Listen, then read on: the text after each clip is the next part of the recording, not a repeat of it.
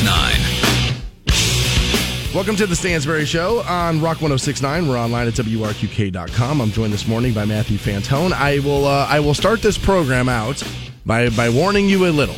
I uh, uh, I was in a great mood. Okay. I was in an aw- I was in an awesome mood. Came into work and there's been work done inside the studio.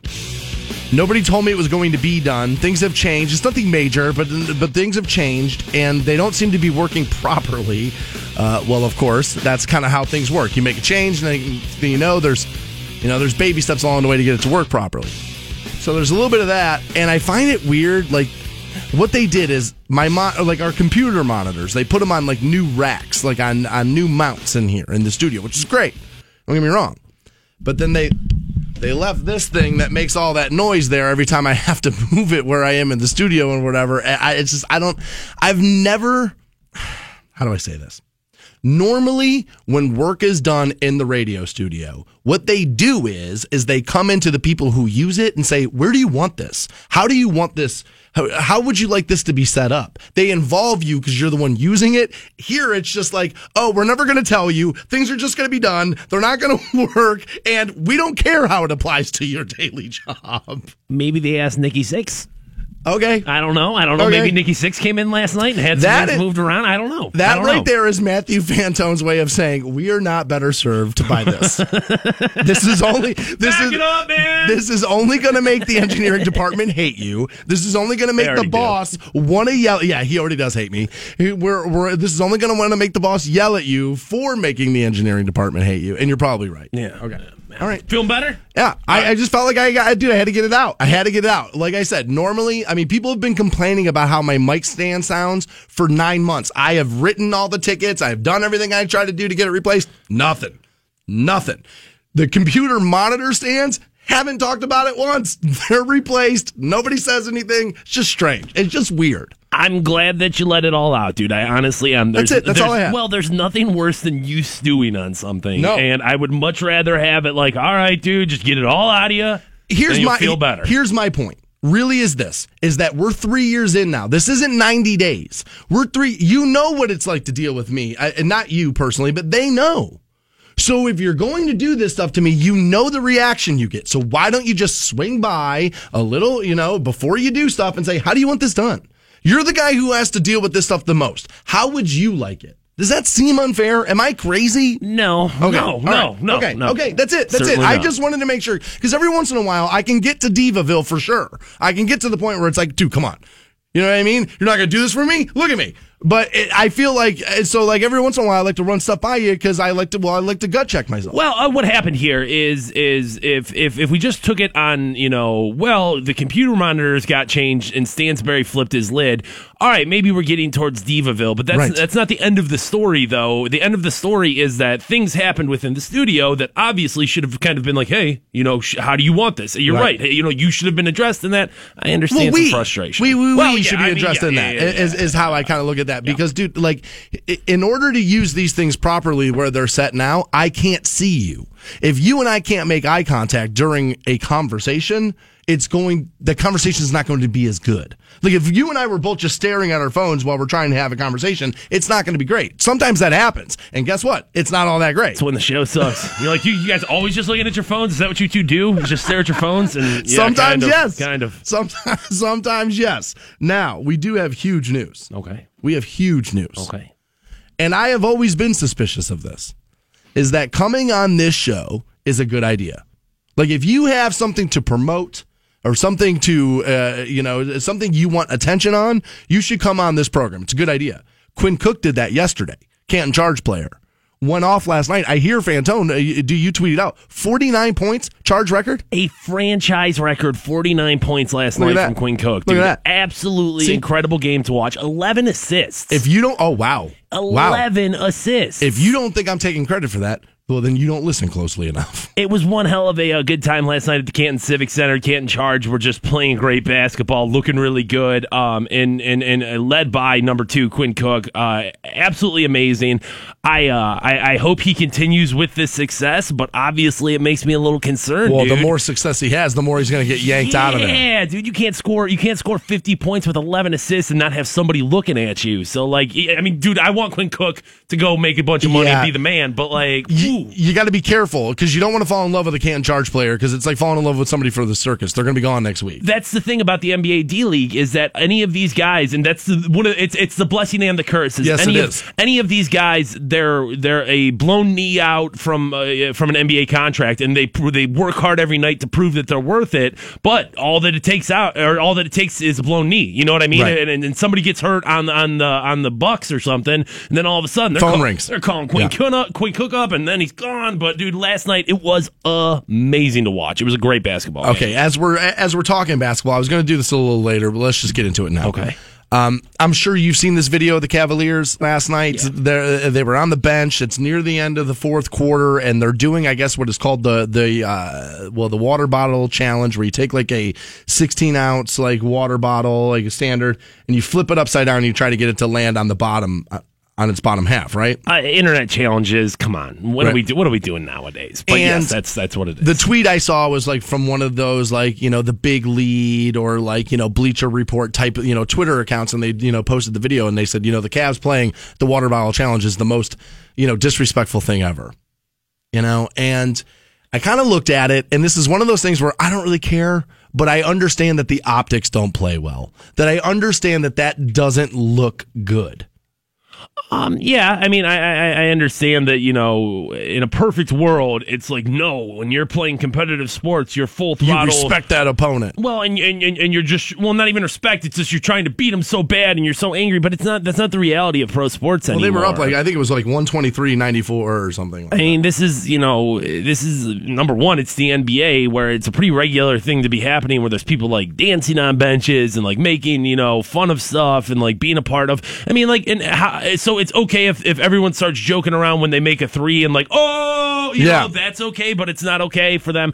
And like, I listen. Do I want that to be happening on the bench? No. And obviously, if that was happening on the bench during a loss or during you know an important uh, season or important like you know during the postseason or something like that, then then I can understand it. But well, LeBron was involved, and in the postseason, I don't think you see LeBron involved in that. of course not. I don't, dude. I don't think you see LeBron allowing that to happen on his bench. But when you're up by 30 points in the middle of December, and There's going to be nights like this, right? Right. And part of this is is that this has been going on in the NBA forever. We just see more of it now because more things are on TV, more things are on, you know, video because of phones like this and that. But dude, nights in the middle, you know, in the middle of the NBA season have been like this. Jordan has done this in the middle of this. You just didn't know, right? I- let's let, let's remember. You know, I mean, I don't know. LeBron with the Cavaliers, uh, you know, five years ago, six years ago, seven years ago. I mean, there was like almost like full choreographed dances with like Delonte West and like, you know what I mean? And like that was such a, you know, Oh, yeah. and, Oh, yeah.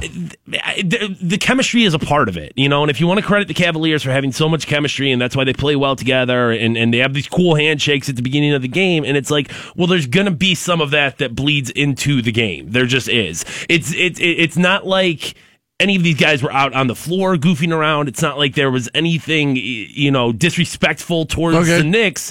It was them goofing around on the bench. Do I love it? No. Do I think it's a big deal? No. Yeah, like I said, I, it, it- like I didn't like it, but when I saw it, I was like, "Does this matter?" Like I understand the optics, and I understand like how like sports outlets need to tweet this kind of stuff to try to get people riled up. I totally understand because that's what the internet does. You know what I mean? The- you know that's what Twitter is. That's all it is.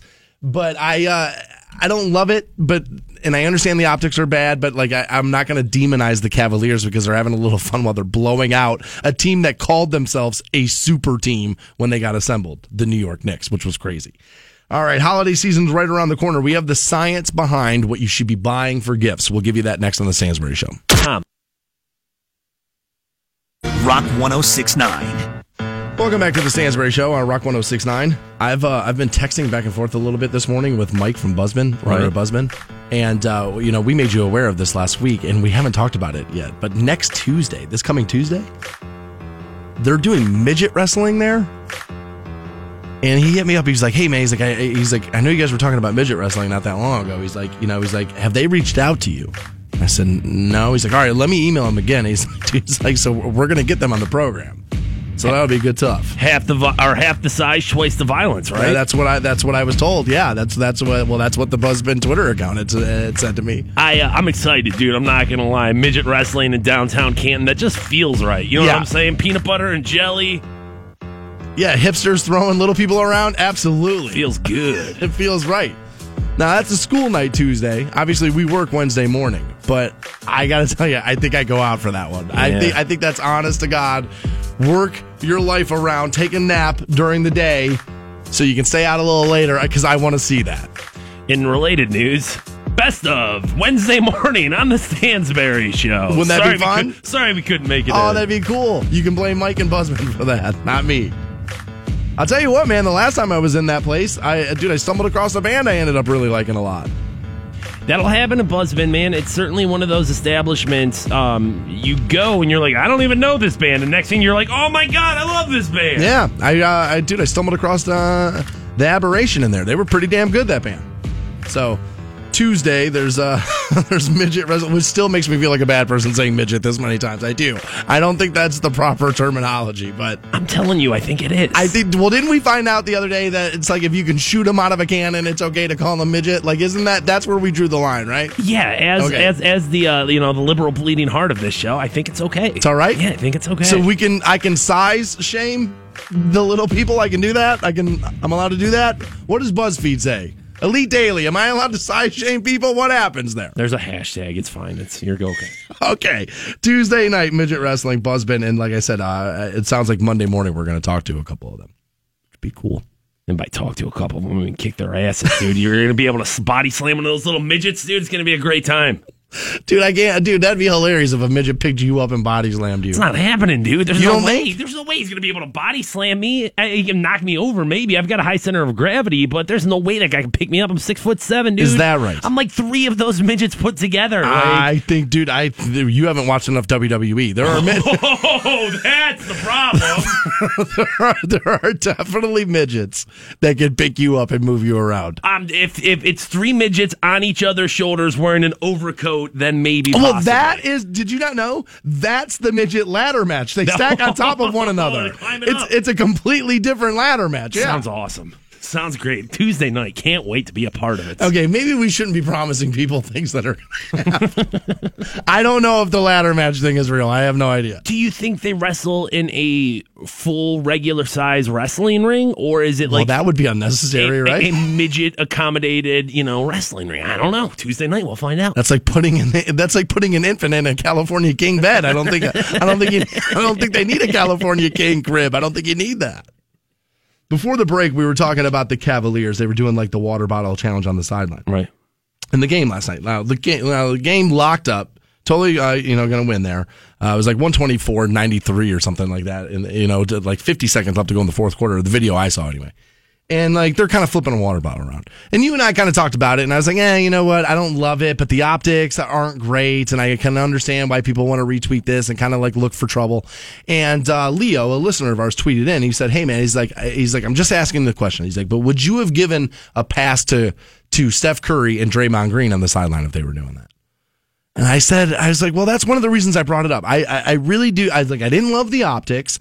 And if it were the Warriors, I do think people would be hating on it a little bit more. I do. At least with that, what I will be able to say is that I hate Steph Curry and I hate Draymond Green. So no matter what, What they, they do, do? I'm an irrational hater of those two, of, of that team. You know what I'm saying? Doesn't matter who's on it, doesn't matter what they're All doing. right, let's examine that for a minute. I despise the Golden State Warriors. Because of how they put it together, or what's the deal there? Uh, I'm just honestly, curious. because they beat the Cavs at in, Oh, in the the, NBA. Finals, Okay. and that was enough for me to be like, "All right, this is a this is a villain to me. This is a team that I'm going to despise. This is a team." And then when you play twice in in you know in finals, that's obviously You're building a rivalry. You're building that big time rivalry, Right. Um, you know, and there's you know obviously some personnel issues. I don't like Steph Curry. I don't like the mouth guard thing. I don't like his wife. But all that really is I find his wife to be a little annoying. She's hot, but she's annoying. all that is probably driven just by like I want my team to be able to beat you. You know what I'm saying? Like and Okay. and, and also totally being called the greatest team of all time that irritated me too. The 73 and 9 issue became became kind of like a point of contention with me where it was like like, dude,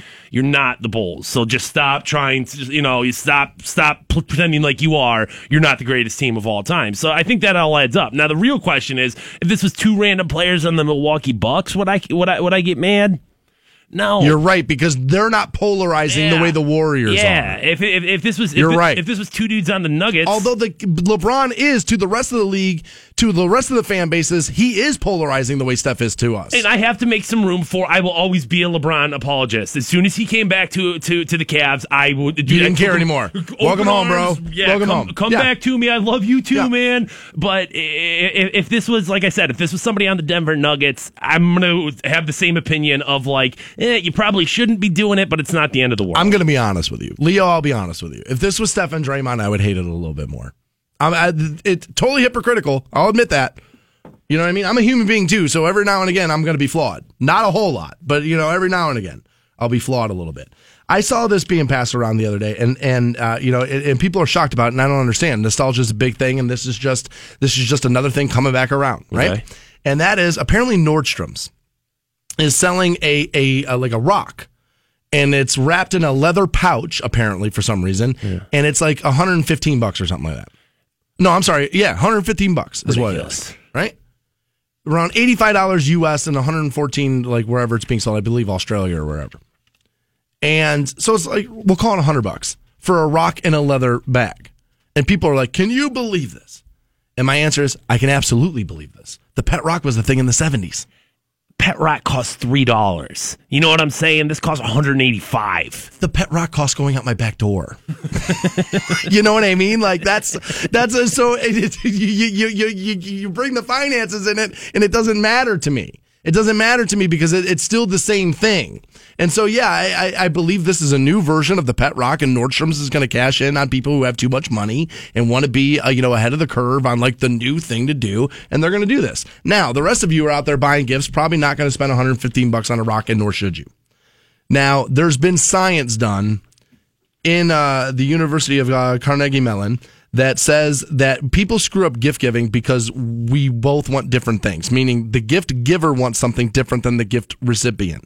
The gift giver, and this is totally true, we put ego into this. And what we want when we give somebody a Christmas present is we want them to open it and we want their eyes to get real big and we want them to be super and like be wowed by it but they have done the study and the recipient what they're really looking for is less of the wow in the moment of opening the present and more of the this will be a utility for me to use throughout the year. More beneficial to my life versus just like in the moment open it. And that's totally true. As a gift buyer what you want is you want to walk away from that as like i nailed christmas. You're not necessarily thinking about them a lot of times what you're doing is going, I'm gonna nail gift gift at Christmas. I'm totally guilty of this. Um, I, I definitely And. I'm a good gift buyer. I understand practical presents, and they really do make sense. And you know, when you when you take a step back at the end of the year and like, all right, what meant more to me? That thing that opened up my eyes really big, or the thing that I used every day? Obviously, the thing you, you used every day is going to be better. Um, but I don't know. I, I kind of feel like that's. I don't want to say the point of presents is to kind of give something that you wouldn't normally use because, like, yes, I'm going to, you know, I'm going to use more groceries at the end of the day uh, or at the end of the year than I'm going to use. I don't know whatever whatever present you give me, but I don't want groceries. I want something that is is is something I normally wouldn't buy myself. Something that's like a treat, something that's special. I think that kind of takes away from the purpose of gift giving. My whole gift giving system has always been this. I want to buy you something that you want, that you would desire, but that you would never buy for yourself. And I always use my sister in law as the example. My sister in law works very hard and she's got a great job, but she works very, very, very, very hard and a lot of hours. And so we always try to at Christmas time we try to take care of Roxanne. That's kind of like the you know the whole family's thing. And so I, I go back to the one year where I bought her a really nice purse. She wanted it, could have totally afforded it, but doesn't because she'd rather buy things for my niece and you know that kind of stuff. She could afford totally wanted it, wouldn't buy it. And so I bought it and gave it to her because I was like, this is something she wants and she'll never buy for herself. And I feel like that's the best gift. I, I try to do that because that's what I would want. But there have been times, definitely with girlfriends, where I was like, you know what? They need this more and she would like it just as much. But there's something about when she opens this, her eyes are going to light up. She's going to think I'm like the best gift, uh, you know, buyer ever. And then I'm going to get a bunch of credit. And really what you're doing at the end of the day is you're making gift giving all about you and not about the recipient. I've totally been guilty of that. All right. Uh, I, I heard it a lot the other day while we were out broadcasting live for Long Haul Against Hunger. I heard a lot of people talking about how they're looking for jobs or just recently lost their job or people are thinking about switching jobs. A lot of us are screwing up the interview process. We're going to help make that easier for you, help get you a new job next on the Stansbury. Nine. Welcome back to the Stansbury Show on Rock 1069. We have a pair of tickets to check out Dead and Company. It's The Grateful Dead featuring John Mayer. June 28th, Blossom. Around 9.30, we'll get you hooked up with those. Show's not till June, passing them out a little early. Win them before you can buy them. Damn right. Touch the touch toe. Damn right. Two for Tuesday. It's Thursday, right? Yeah, whatever. Dude, don't do that to me. Dude, don't do that to me. I was going to say, no, it better not be Tuesday. No, dude, no. Things would things would go south quickly if it were. We're online at WRQK.com. Head over there. You can check out the new Ronda Rousey hype video. Uh, she's basically uh, released this video solely to like address the haters. She's full on admitting she's heard you. She's heard what you've had to say. She's responding and she's out to prove everybody wrong. And later this month, she's out to prove that she is the most dominant female MMA fighter in the history of the uh, well the sport. And uh, on a side note, buddy, I got the email the other day uh, from the UFC, and they send out like a cattle call for like interview type stuff, and you can sign up. And so I have requested. I have not heard back, but I have requested to have Paige VanZant join the program, which is a uh, which is another female UFC fighter. Pretty damn good, Paige is. And uh, so we'll find, uh, waiting to hear back from the UFC about whether or not that'll be a reality. I thought Paige VanZant was a porn star, but I guess I was wrong. Well, I bet she is. You know what I mean? It's a little too. Fr- Not same chick, but like I'm willing to bet there is a Paige VanZant porn star. And there's a parody out there at some point. Um, I can't. I'm sure there's a Ronda Rousey porn parody, right? I can't believe that that's not like a whole thing, like the MMA Brazzers style. You know what I mean? Like for as many parody videos as there are out there, I bet you there's a Ronda Rousey one, but I'm talking like all the dudes, you know, dressed up as the dudes, and like all the chicks dressed up as Yeah, as as far as popular as UFC is. How is there not a gangbang video? You know what I mean? Like, Well, there was that. Oh my god, I can't believe we're doing this now. I uh, I can. what, what, are we going to do it later? No, that's not what I meant at all. Man, you missed the point of that. I uh well there was that one porn organization where they actually legitimately do have girls cage fight and then they have sex after it. Oh yeah, Like yeah, my yeah. buddy belonged to that site. the um that's that's uh, especially with like chick domination i've Yeah, that definitely girl seen I stuff knew like fought that. in that. um but i'm i mean i'm, I'm talking like specifically like and like mocking the UFC. yeah i can't believe that that doesn't exist Well, I mean, somebody go to Pornhub and type UFC in the in the search bar. You might learn something new there. I might not be Ultimate Fighting Championship. You might see, I don't know, giving ground and pound a whole new meaning dude, uncomfortable, uncomfortable. All right, you ready to take lessons from us on how to get a job? All right, rule number one: don't talk about Pornhub at the job interview. yeah it's not gonna go Rule number well. one. Now you'd think that would be common sense. A lot of people don't know that one. All right, a lot of people don't know that one. But I heard it a lot while we were broadcasting live for Long Haul Against Hunger, and, and, and it's and it's sad, really. It's like you know, multiple people came up to me and said, "Man, I lost my job. I can't find work. I'm having a hard time finding a job." And so I uh, I, I read this article this morning, and you know this article comes up out about four times a year, and we'll cover it all four times because people are obviously still missing this. And it's how to interview properly and you're sending signals whether you realize you're sending them or not. And um, people who are versed in this stuff are well, they're versed in it. So they're sitting at the other side of the table and they're looking at you. They're judging everything, not just what you're saying. Well, you know, on a good day, you have one job interview. You know what I'm saying? Right. The job interviewer, the the guy doing the interview, Sees 20 of you a day. nonstop. Right. I mean, he's just spent That's his whole day. eight hours going through people or like her. you. That's their whole day. So I shouldn't have to tell adults this. But being late is something that's going to ruin your job interview.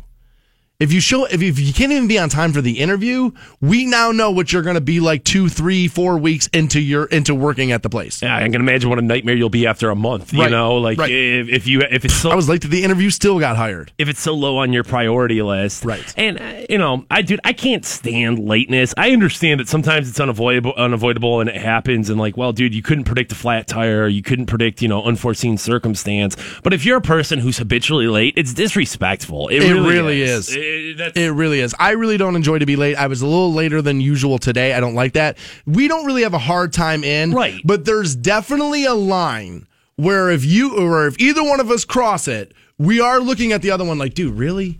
Like really? We're and we're both pretty good about that with one another where we where we're trying not to because we don't want to sink the show before it starts. The only line, dude, that I have is six o'clock. I don't care when you show up. I don't care. It's you, you're a grown adult. Like I'm not your boss. I'm not your dad. You show up when you want to. But as long as you're there when I need you, you know what I mean. Like if I'm sitting here looking like, oh my god, where's Stansberry?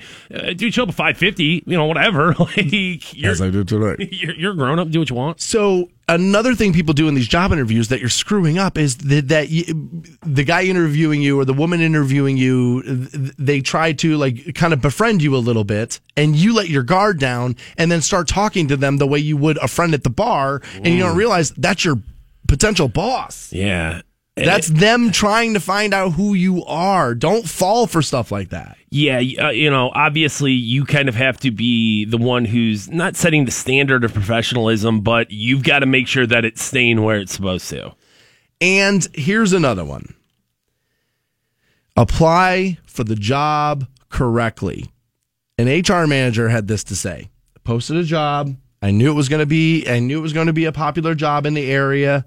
And I told people to attach your cover letter and like your resume via PDF file. And he said, I got a thousand responses on the job. 10 people put their cover letter and their resume in a PDF file and attached it to it.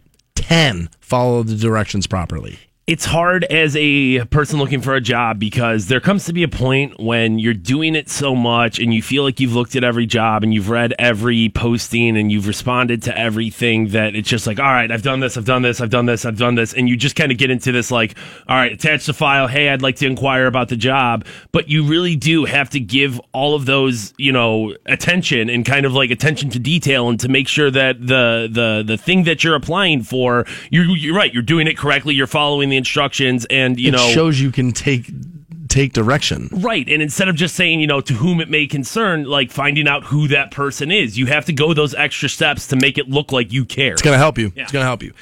We've talked about this one a couple of times while handling a, a similar story. And I can't believe I have to sit grown-ups down and tell you this. Stop with the embarrassing email addresses. It's 2016. We're looking at 2017 from like across the street. It's coming, right? Right around the corner now. Here's your email address, America. Here it is. No variations. Here it is. First name dot last name at gmail.com. Anything outside of that, and you're insane. While applying for a job, anything that's not first dot last name or last name dot first name at web, you know, browser or whoever's email you, you use, you're crazy. You're crazy. If it's still Martha's mommy 1249 at Yahoo, you look like an idiot. Or worse, Dark Lotus Juggalo Right. 420XXX. You look like are an you- what are idiot. What are you talking Come on, guy. first dot last at gmail.com it's as simple as that anything else makes you look like a child you look like a small child don't do that it's all right to have that email address for like the book club or whatever but even your friends are looking at you like dude i'm not going to email you i'm not putting that in my phone Well, I mean, email, you know, isn't exactly what do I want to say. It's kind of an antiquated thing now where unless you're doing it in a professional level. well that's just it it's Right. only for professional si- situations anymore is your email address so having like this you know well i'll name it after my favorite game of thrones character is my email address no you're an idiot don't do that first.last at gmail.com. There it is. That's law. That's a Stansbury commandment. There it is. We, we, we got into those commandments a little bit yesterday. I'm adding that one. There it is. All right. So Trump, President-elect Trump, is filling out his cabinet. He's uh, he he's appointing people to positions, and one caused all kind of ruckus yesterday, and uh, we're going to examine it a little further next on the Stansbury Show. 6 9. Welcome back to the Stansbury Show, uh, Rock 1069. At 8 o'clock, we're going to find out the last thing that made dudes cry. Yeah, I want you to think on that one. Okay. Because I know what your answer is going to. I when, when I prepped this last night, I was like, he's just going to look across the board at me and go, I don't normally cry. And then the bit's going to die. So, like, can't have that. Okay. I'm You're- not much of a crier, but I'm, I'm You're looking back. dude, I'm you're a dude who lives in fear of your girlfriend and has two cats. There's been crying at some point, and I want it. Eight o'clock. Uh, we have a list of things. Apparently, this was like a Reddit thing, and dudes just started admitting like the last thing that made them cry. Some pretty interesting stuff. Eight o'clock, we'll do that, and then uh, nine thirty, we'll send you out to Dead and Company, Grateful Dead featuring John Mayer, June twenty eighth out of Blossom. Obviously, uh, these are win them before you can buy them tickets. Nine thirty, we'll pass them out. got to touch the touchstones. That's right. So Donald Trump has been, uh, you know, uh, appointing people to the positions as uh, as your transition team will do before you take office, and uh, your least favorite person, Donald Trump, is now teaming up with what I would assume would have to be one of your favorite people, as he has tapped wife of Vince McMahon, Linda McMahon from the WWE, well, organization to head up the Small Business Administration, SBA. And this was one of the most passed around things I saw yesterday. And it seemed as if people were really either upset about this or wanting to laugh at it, thinking it was ridiculous. Trump haters seem to think that this was a move that like solidifies their point and see dummy doesn't know what he's doing. That seemed to be the take via the internet yesterday. Now I don't know. I don't know Linda McMahon at all. Okay? And to be perfectly honest, I'm not exactly sure what the head of the Small Business Administration does day in and day out. Okay? I don't really know. Everyone on Facebook does. Just go check Facebook. They'll tell no, you. they They'll let know. you know. They'll let Right. you know there. And that's why I'm going to be the guy who's going to be honest and tells you I don't really know what they do. Here's what I can tell you Linda McMahon, 68 years old. She was a major Trump supporter. She gave $6 million to a pro Trump super PAC during the election. Now, the SBA has an office in every state, and they help with financing and training for small businesses and entrepreneurs there. Okay? Which obviously is a very important thing, dude. You know what I'm saying? Like that needs to be a part of of our government is making sure that small businesses have the resources available to them to succeed. Huge, huge responsibility. So, as I had just said, that I don't totally understand what the SBA does day in and day out. I want to also tell you that I don't totally know the history of Linda McMahon. I don't really watch WWE. I don't care about it. It's not my thing at all, right? I just don't care. But that you can't argue with the success of that business. And once upon a time, it was a small business. And from what I have been told, is that she had a huge hand along with Vince. You can't, you know, you can't discredit Vince, but I've heard that she's had a huge hand in pushing that product up the hill and making it what it is today. Is that true? Um, well, I mean, certainly, you know, she's been very involved in the company, just like his kids are. Um, eh, did she really have much of a uh, what do I want to say? Much of a hand in Vince's father giving him the company and and and eh, those early days and kind of what happened there? I don't know if I No, can probably not, but- I can't credit her for for making it from small business to large business. Um, but I can certainly credit her with you know some of the continued success. She was definitely a part of a lot of a, a lot of that. Um, there's a difference though, and when it comes to you know, and I'm not saying you would have to be a small business owner to to be in a, an appropriate pick for this position, but eh, owning the WWE and growing the WWE is obviously fundamentally different than what most small business. I could argue that with any for. any business person you put in charge of this, though. right? I mean, I couldn't, couldn't I? I mean, essentially, if we keep if we keep going down that role of well, it's fundamentally different, then all businesses are fundamentally But, different. but but if we're saying if we're saying that like well she grew the WWE from a small business into this major giant you know uh, juggernaut Uh, it's not going to you know that doesn't necessarily mean that's going to translate well into this position I don't know if she's going to be a great head of the Small Business Association or not. My point of talking about this was, though, is that other people that don't know much about this stuff or don't know any more about it than I did were acting as if yesterday this was an egregious pick, and I think it partially was because of what her current business is. Oh, and the of fact that the WWE is a little bit of a slapstick kind of league. of course I mean there's there's there's But that doesn't mean she's not qualified. No, I mean, you, just because you're I don't involved know. in that um, doesn't mean that you're going to be unqualified. I, uh, but it certainly doesn't mean that you're going to be like. And I obviously people who who suddenly become constitutional lawyers and and they're they're, they they'll tell you what the Supreme Court is all about. And they'll you know Facebook you know is scholars. Yeah, I did. I had a bunch of people yesterday with plastic name tags on their shirt trying to tell me that this was an awful pick. And it's like, dude, you don't know that. You have no idea if that's true. You don't know that. I just, you know, I don't know what experience she has in, you know, fostering a, a- an, an environment where, you know, small business can thrive. I don't know what makes her an expert of that. Just because you have a very successful large business doesn't mean you're going to understand the, the struggles of a small business.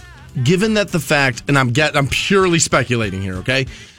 Given the fact that their business operates in all U.S. states, does she have to?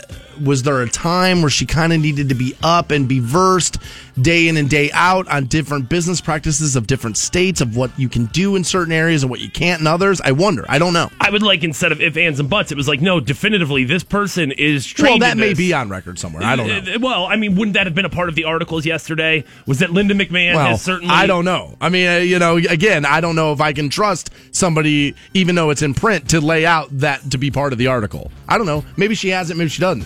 It just seemed to be yesterday that that the anti-Trumpers were up on their hill about see dumb, dumb, dumb, and I'm not sure this is a dumb pick. I don't know that it's a smart one. I'm not out there telling you it's going to be great, but I don't know. And doesn't it kind of reek of Well, isn't this draining the swamp a little bit though? well, but doesn't this reek of cronyism where it's like, hey, you gave me six million dollars. All right, I can certainly make a make, find a spot for you. Your your husband, you, you're a billionaire family. I can f- certainly f- find a spot Yes, for you. there is part of that, and my guess is that if I went back through every president, including the one that's exiting now, if we went through every appointment, we could find cronyism. Wasn't that one of the big things though? Is that you know Well, you can't have it both ways, though. You can't have it be like, look, he says he's going to drain the swamp, and now he's not. Look, his chief of staff is this, and his this is this, and this and this, and now he comes way out of left field with a pick, and now nobody's happy with that. So, uh, right? I mean, dude, Trump is because of who he is, because of what he says, and because, and look, it's his fault.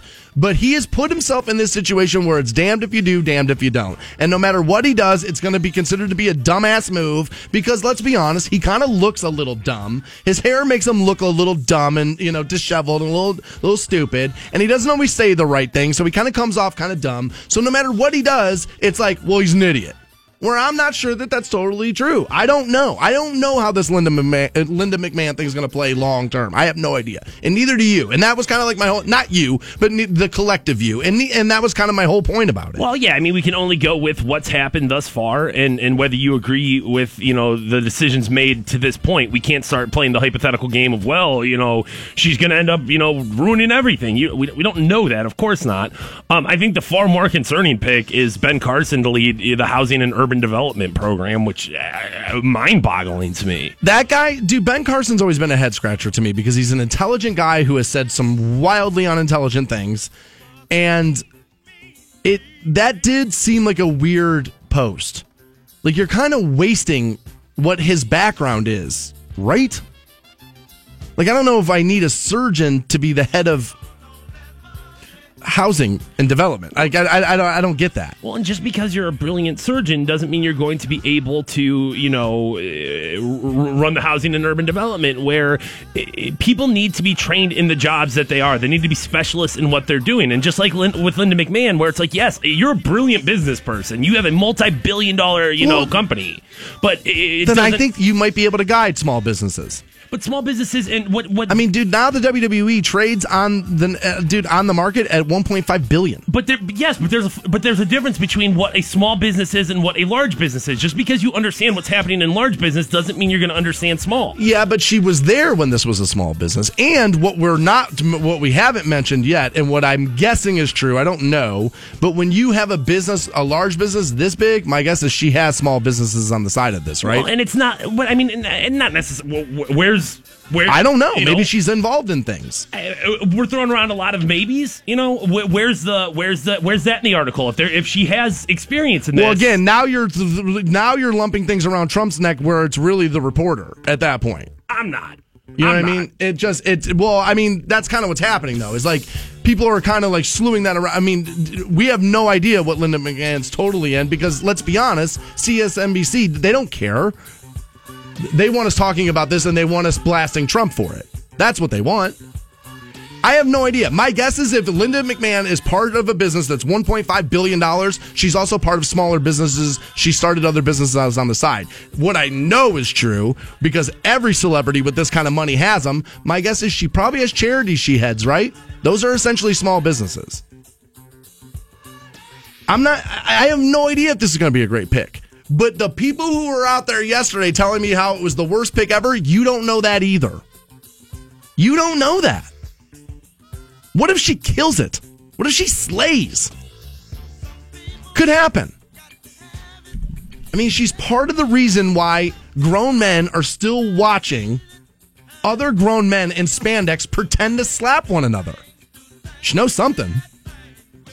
She knows something. I don't know what she knows.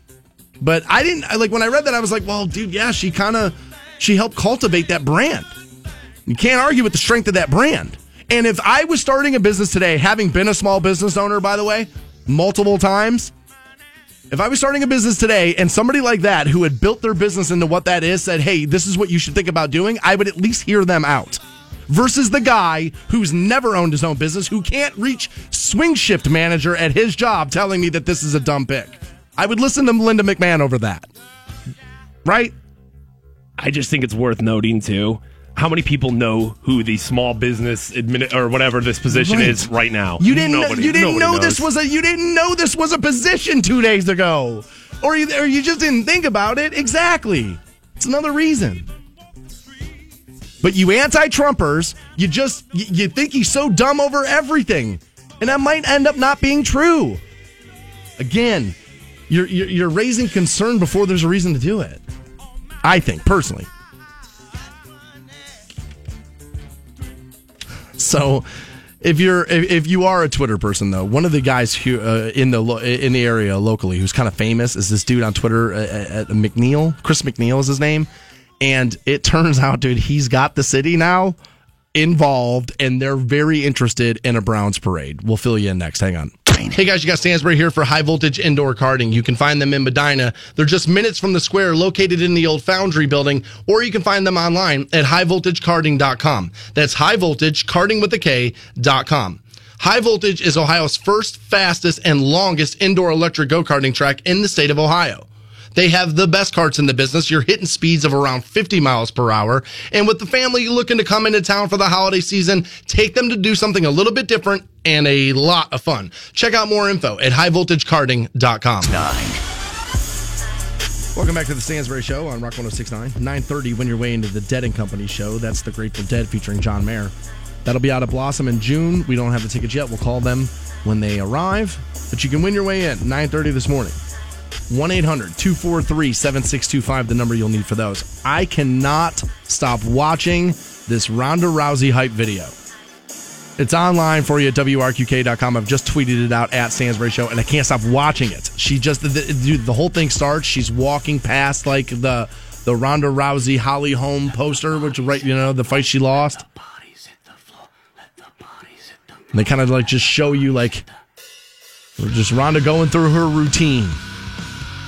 And I had been in Hot Takeville with Ronda Rousey for a little while, where I was like, ah, she's overrated, and you know, there's no women fighters, and and some of that is a little bit true. I was gonna say, dude, just be don't get away from that because some of that is true. there. Some of that is true. There's just not as much women fighting going on. Although I think you're going to see that increase over the next few years because you know what, dude, the ratings of the women's fights are better. Unless Conor fights, the women fights normally are better rated. Well, and you know, obviously it's going to be an evolution there, but it still remains true that It's in its infancy. you're right in a very very young stage there.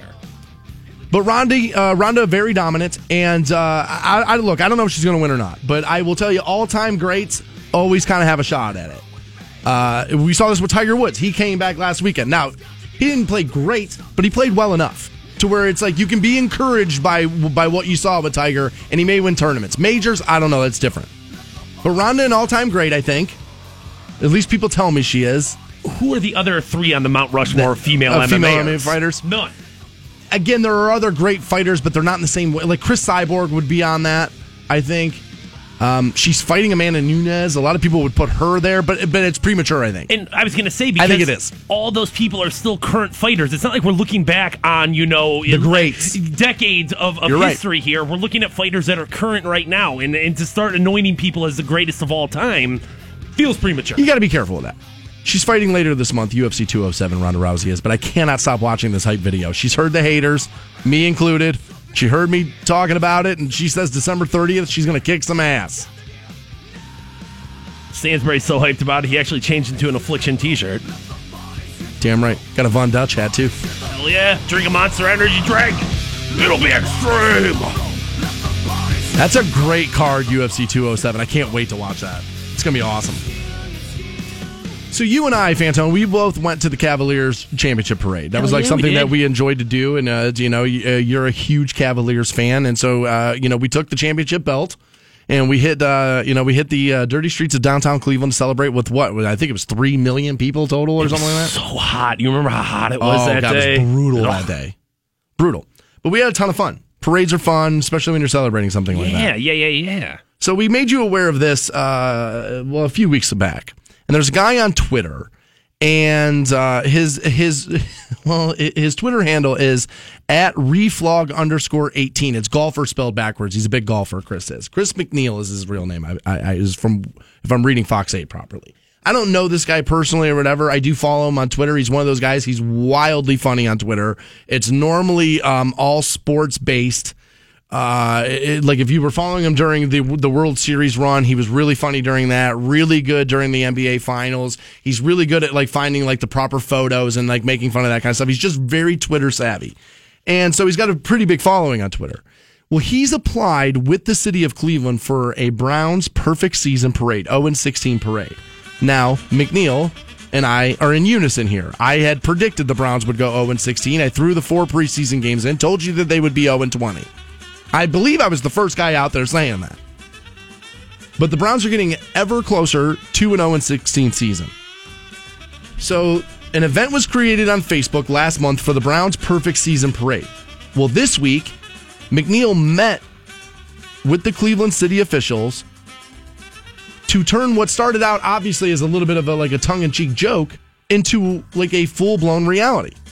The steering committee included about 20 different people from uh, different city departments. That meeting, police, fire, all that. And he claims he got great feedback. Everybody seems open to the idea. Everybody, all the officials seem open to the idea. And a private security firm has already been retained for the event, and most permits have been filed. He claims, McNeil does, the parade is going to happen unless the Browns win a game. People seem to think they're going to beat San Diego because of the flying back and forth and this and that. I don't buy it. I think they go 0 16. More than 4,300 users have already checked in and say they're going to the January 7th celebration. It's going to go around First Energy Stadium, known the world round as the Factory of Sadness, thanks to Mike Polk. The route originally was going to create a zero and then a 16, but has been changed to minimize any disruption to the Great Lakes Science Center. Obviously, as that's right there by First Energy Stadium, you got to make sure people can get in and out of there. Browns 0 12 heading into their game on Sunday against the Cincinnati Bengals. Now, I know it's easy for people to like check in on Facebook and say, yeah, January 7th, I'll go to that. You really th- do you think people will show up to this? Will this be heavily attended? Uh, you got to remember it's January on the It's lake. freezing cold, It's right? going to be freezing, and you know what though? It's a month from yesterday. It's almost like the best way this could play out is if like seven people were there. You know what I mean? Like that's probably like the funniest optic of it. The, the, that's probably the best joke of it. I think the best joke of it is the complete opposite, and that's more people than at the Cavs parade. Like that to me would be funnier. Doesn't feel likely. It doesn't feel likely. Again, you had the Cavs parade in the middle of beautiful weather, and you just celebrated something. It felt like everybody though was waiting to exhale, and then we have that moment. Um, I think at this point we all have this like, all right, it's gonna happen, it's gonna happen, it's gonna happen, and we've all kind of started to put this little bit of like, yeah, I almost want it to happen. The Browns should go 0 and 16, which makes me believe that they're not going to, which makes me believe sometime within these next four games. I don't know why, I don't know where, I don't know when, but sometime within these next four games, they go ass backwards into a victory and go 1 and 15 on the season. It's Cincinnati this week is who we have, right? Cincinnati, followed by at Buffalo, followed by the Chargers at home, followed by at Steelers. Everybody tells me the Chargers game is the one they're going to win because apparently uh, San Diego plays somebody, then they got to fly all the way over here and this and that. But uh, Philip Rivers is a borderline Hall of Fame quarterback. Like, he didn't have the best team around him, but that guy should be a Hall of Famer. Philip Rivers, damn good quarterback. I don't see them beating them. Cincinnati feels like the more likely win to me. I know they kind of been winning as, again as of late or whatever. They're inconsistent at best. They're kind of up and down. Um, it's a divisional game. We know their personnel well. You always play divisional teams a little tougher than you do the rest of the league just because you know them. So if they're going to inch into a win, I, me personally, and I, it's not like I know anything, but I like I, I would say the Bengals is probably a better shot at a win than the Chargers. But I don't see it. You think they win, huh? Yeah, I, like I said, I don't know the It's hard to go it. 0 and 16. It is. You almost have to try. You, you you back your way into stuff every now and then. A team doesn't want to lose, but a team ends up you know beating itself. And one of these four teams to play spoiler on the perfect or unperfect season, it, Dude, it's going to happen. The NFL's a tough business. Tough, tough business. Let's look at the, like look at the Philadelphia Eagles, right? Like they took that Carson Wentz kid, and every Browns fan like flipped out because we didn't take Wentz, right? That kid comes out first three games, he plays lights out. Ever since then, he's done nothing but regress and go backwards. And now, like the media was putting him in Canton in the first three weeks, and now it's like, well, we got to fire Doug Pederson as head coach. Like the the NFL's a tough business to be in, dude. Like they turn on you so fast, so fast. Which is why I've said all along, dude. Everybody wants to act like uh, act like Hue Jackson's got a free pass, but I don't. I They don't want to fire Todd Bowles as the Jets coach. He hasn't had a quarterback, dude. The, dude, the Jets have had as almost as bad quarterback play as we have in, in the last fifteen years. They've never, they've, dude, they've never been consistent. And they're going to fire that guy, which is crazy. Browns are pretty bad, dude. In fact, they're so bad. EA Sports and Bleacher Report ran one of those simulations where they played the game like ten thousand times or something. Uh, Alabama versus Cleveland. I saw this. Yeah, and Alabama wins. I don't buy that at all. I don't buy it for a second. But eh, according to the simulation that they ran 10,000 times or whatever, Okay, I think people always say this. Well, there's no way a college team could beat a pro team. That's crazy. Yeah, uh, th- There is a way.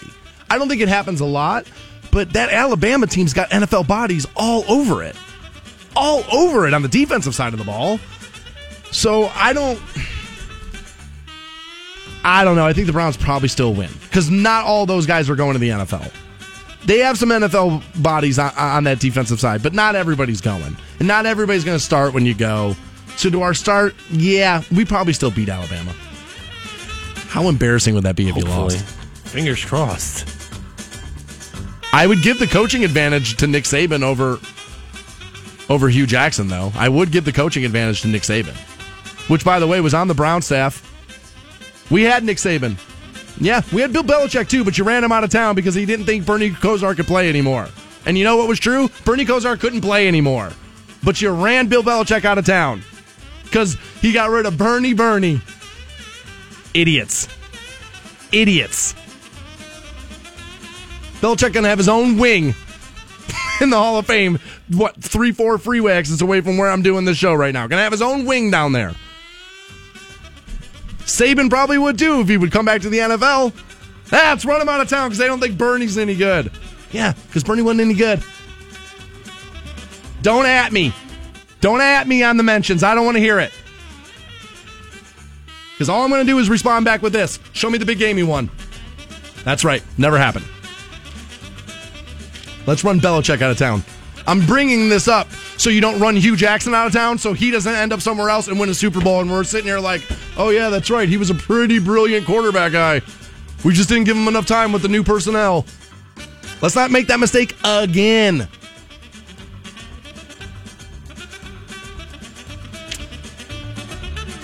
The Florida Files are next on the Stansbury Show. Hang on. Stansbury Show on Rock 1069. Welcome back to the Stansbury Show on Rock 1069.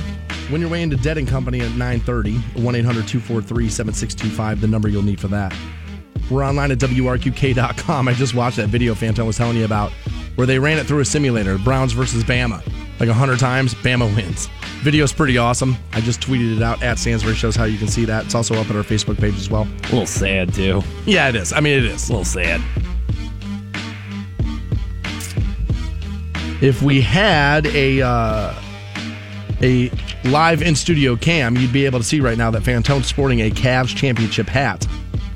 And you can grab yourself one of those. And the only place you can get this particular championship hat will be at the Canton Charge game this Saturday, December the 10th. Tip off is at 7 p.m. Your Canton Charge takes on the Erie Bayhawks. That's uh, the Orlando Magic affiliate. Obviously, game Civic Center. Tickets start eight bucks. Pick them up at Civic Center box office or at CantonCharge.com. That hat's pretty sweet though, man. Not gonna lie, dude. Happy that I got my hands on it early because, like you said, this is exclusive stuff right here. Saturday night's the only place you can get it. Can't buy it anywhere. It's not in any team shops or anything like that.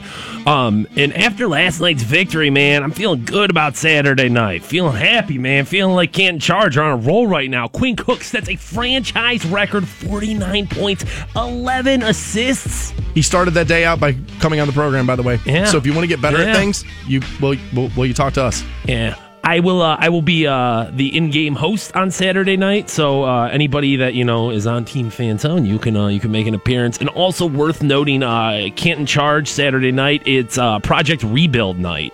So it's all things Fantone converging into one on the Civic Center Nice. right there. So Saturday night, seven o'clock. We'll see you there. Tickets start at eight bucks. Civic Center box office or CantonCharge.com. So, as you're getting ready to hit the stores to do your holiday shopping, listen to this. Deputies in Florida have arrested a Sarasota man who was caught on camera. Of course, because there's a camera in every department store. And I don't know why people haven't figured this out yet. They're everywhere. They're everywhere, Just right. department stores. They're everywhere. Right. That guy holding that big stick in the air, he's taking video of you. That's what that is, right? This guy was looking up women's skirts at a Sarasota Walmart in October. Pervert. Uh, Alan Ralph, 62, was at the Cattleman Road Walmart on October the 29th, and surveillance video has him. Uh, they have captured him looking up the skirts of multiple women while walking around the store. Uh, one of the victims contacted the sheriff's office, obviously, about the incident, and then deputies confirmed the report and found that Ralph had victimized several other women by kneeling down and looking up their skirts in the store. I don't understand this, okay? Now, upskirt stuff's pretty big on the porn sites as well, and this and that. I get the voyeurism and like this and that. But as I have stood in the store next to beautiful women, obviously, and have thought, man, she's really attractive. I bet she looks amazing without her clothes on. Those thoughts obviously run through my head. I'm I'm straight and I like attractive women, right? So those thoughts have come into my mind. But I have also thought to myself, if I bend down here and look up her skirt, A, that's the most desperate thing ever. And B, I'm going to get caught. Like I don't understand doing something right next to somebody like that. And I'm going to make the assumption here. Obviously, I don't know like who the victims of this were, but I'm going to make the assumption this wasn't just like him seeing a woman that he thought was so beautiful, where he was like, "Oh my god, I can't control." No, this is compulsion. He can't help it. Right. This I, I'm sure this was women who who weren't you know in particularly attractive or they weren't like over sexualized or anything. This is just this dude seeing an opportunity to make somebody a victim and taking advantage of it. I mean, once you get past, I don't know, what, 14? The whole drop in the pencil and that whole thing. I mean, it shouldn't be part of what you do. Well, I mean, yeah, it like, should never be part of what you do. By the way, Uh, But when you, I mean, once you know what boobs feel like, yeah, you're like, okay, well, I can probably control myself. And, I've crossed the line now. and calm down a little bit.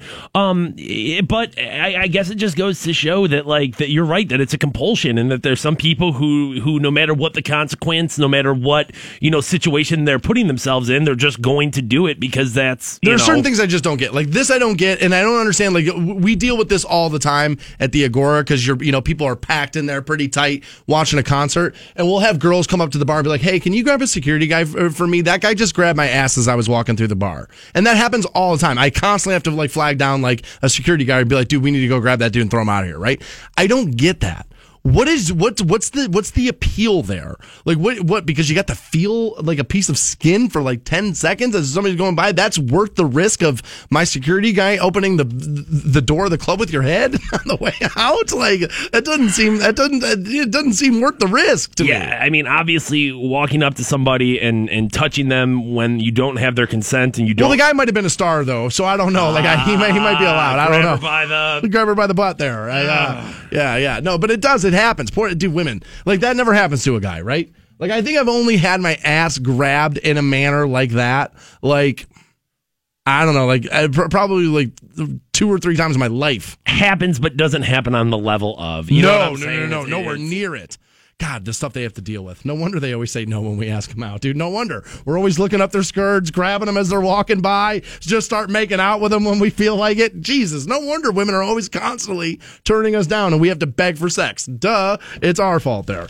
All right, speaking of things that are our fault, and guys doing the, well, I, I don't think it's wrong, but a lot of guys are going to be like, that's not true and that's not right and we shouldn't do that. Reddit asked its users. What was the last thing that made a man cry? I have the list. We'll break it down for you next on the Stansbury Show. Stansbury Show on Rock 1069. Welcome back to the Stansbury Show on Rock 1069. Win your way into the Dead and Company Show, June 28th out of Blossom at 9.30 this morning, 1-800-243-7625, the number you'll need to win those. I, uh... I guess I didn't understand how popular that band still was. Like the last three days, people have been hitting me up like, dude, that's going to be a big show. That's huge, man. Like, I really want to go to that. I mean, I don't know if it was the original, but it's certainly the first band that comes to mind with, in my mind, with like the cult following, with that like, hey, we're following you. We're, you know, eh, eh, much like ICP and MGK and all these bands that have, you know. Oh, yeah. They roots that- founded that whole system. Right, yeah. Right. They founded that whole system. I I think. I mean, uh, you're uh, there may be somebody before them, but you're right. Much like you said, I will always view them as like that band that first got their fan base in a fever like that. And do none of those people worked, and they all lived in their van, so you could go, you know, that you could go to show to show or whatever. God, must have been nice, dude. honestly, like, you know, when talking about like time machines and the like, obviously there are a ton of different things I would do. But 1968, 67, 68, 69, Haight-Ashbury, uh, that is something I would go. I would put that in, I would put me and Doc Brown, that's where I would head. At least one of them, at least one of the trips would be there for sure. I would have to have seen that. Now, I've been to Haight-Ashbury, I've been to San Francisco a million times, but not during that. By the way, San Francisco is a great city. Not sure I'd want to live there because the cost of living is outlandish. But San Fran's a pretty cool city.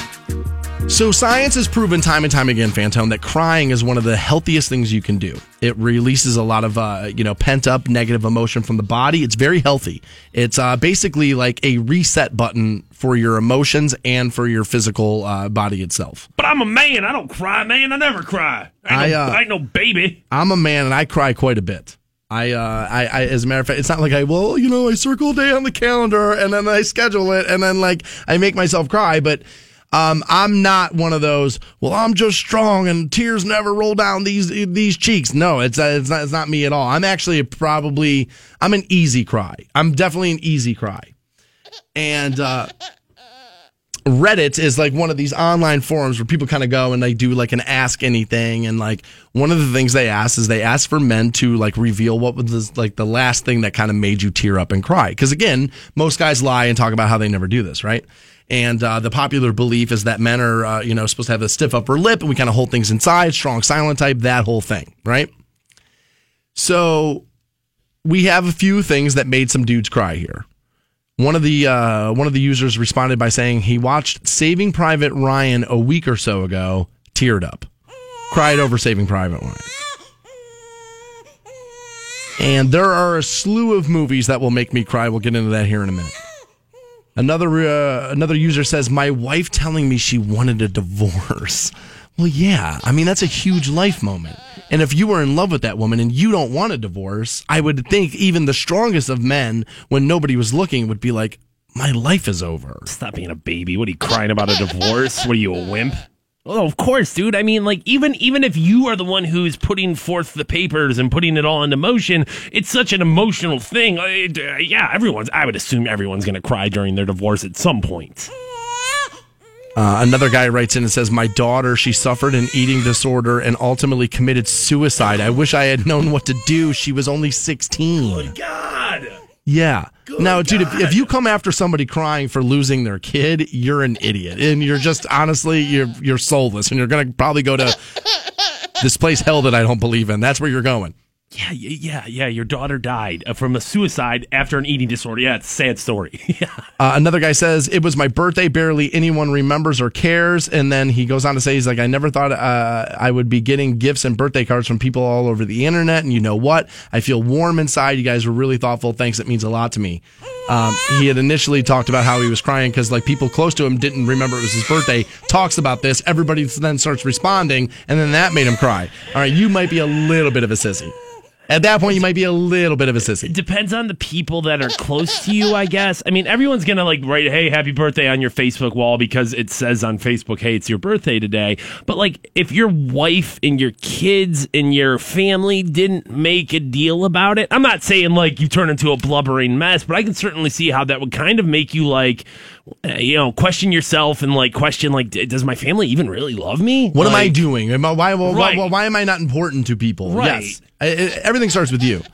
Another guy, this is a list of reasons why men have, uh, why they cried last.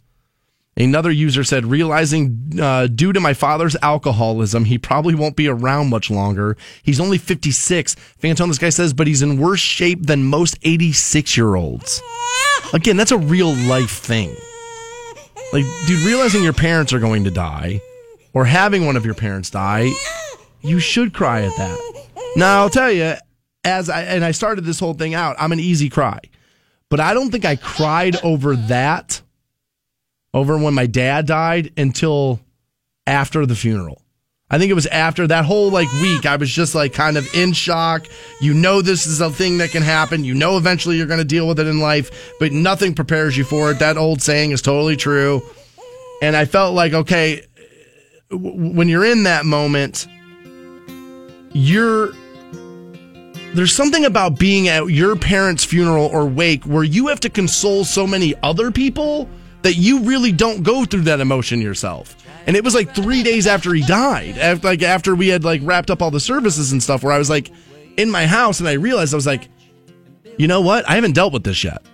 And some people close to me tell me that honestly, 15 years later, I still totally haven't dealt with it yet. And that may be true. I don't know.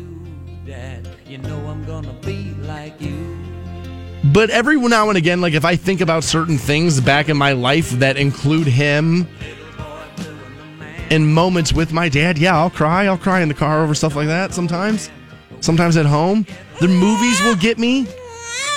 Um I'm a music person. So a lot of times when I'm at home and I'm listening to like certain music and it takes cuz music does this with everybody. It kind of takes you back to that moment in life. And there are things where if I listen to certain things, it'll take me back to a certain moment, and I'll just and I'll get overwhelmed by that.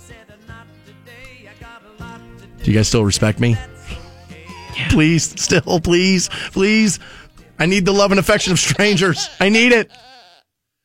You're not much of a crier. Not at all, dude. Honestly, I can think of When's the last time you cried? Last time I cried, I definitively know what that is, and that's when my uh, when my cat died, and we had to put my cat down. See, that's a real life moment. Um, you know, cat goes into diabetic ketoacidosis. I gotta, I gotta take the thing out behind the dumpster and shoot it. You know, shoot it old Yeller style. It was a terrible moment. Um, but outside of that, I, uh, I'm, and I'm trying to just look back at like, all right, in Canton, you know, and I've lived here for almost four years, over four years now. How many times have I cried in Canton? And I can think of when my cat died. I can think of when my friend uh, that you know hooked me and my girlfriend up when she died. In in, in Oh, the- in yeah, that- yeah, you know, yeah, I, yeah. I cried then, and those are the only two times. And honestly, I can say that you know in the past four years, I've cried twice. Oh, I've probably cried more than that in the last month. I'm not even kidding. I've I find it to be healthy, and uh, I, I'm uh, I hold a lot of things in. I know it doesn't sound like it when you listen to the radio, but in my life, I give away way much more on the air than I do to people in my pro- in my life. Like I'll tell you guys things, and then like like m- people who would claim to be close to me, which by the way nobody's close to me. I don't if they're telling you that they're lying, but people who would claim to be close to me, they don't know things. They like I I, I keep a lot of stuff in, and I probably shouldn't. And every once in a while, I'll cry about something like minor, and I'll realize that there was other things behind that, and all of a sudden I feel much much better, much much better. It's healthy. Now, don't just start crying at work or whatever. I mean, your boss can be like, dude, suck it up or get out of here. You know what I mean? But I think dudes have been sold this lie. And again, because the world is, it's sexist, right? Like, you're, you're, not allowed to have emotions as a man. You're not allowed. You know what I mean? Because even women will attack men for crying. Oh, you sissy, be a man. I want you to be a man. Okay. All right. Well, I mean, maybe that's why I'm single, because I, you know, I cry at movies. Like you know, uh, one of our listeners says, you know, anytime there's a dog in a movie and he's like a main character and he dies, like that'll get me. And I remember I was in a movie theater with my brother. and We were watching Will Smith's movie I Am Legend, and he has to kill that dog. He like twists the neck of that dog to put him out of his misery, and I just couldn't take it anymore. And I was just like, oh my god! And like I started to tear up during that. And then my brother, you know, oh Doyle rules. He's like one of those. Like he just turned and like just started punching me in the middle of the movie theater. I was like, dude, that's a dog. And he had to like. My brother's like, dude, somebody just yelled cut after he snapped that dog's neck. Dan, like that didn't happen. All right, got a little sucked into it. Brock writes in and tells me that the last scene of the Fast and the Furious, where they show like Paul Walker in the sky, like that kind of made him tear up because you know Paul Walker actually did die.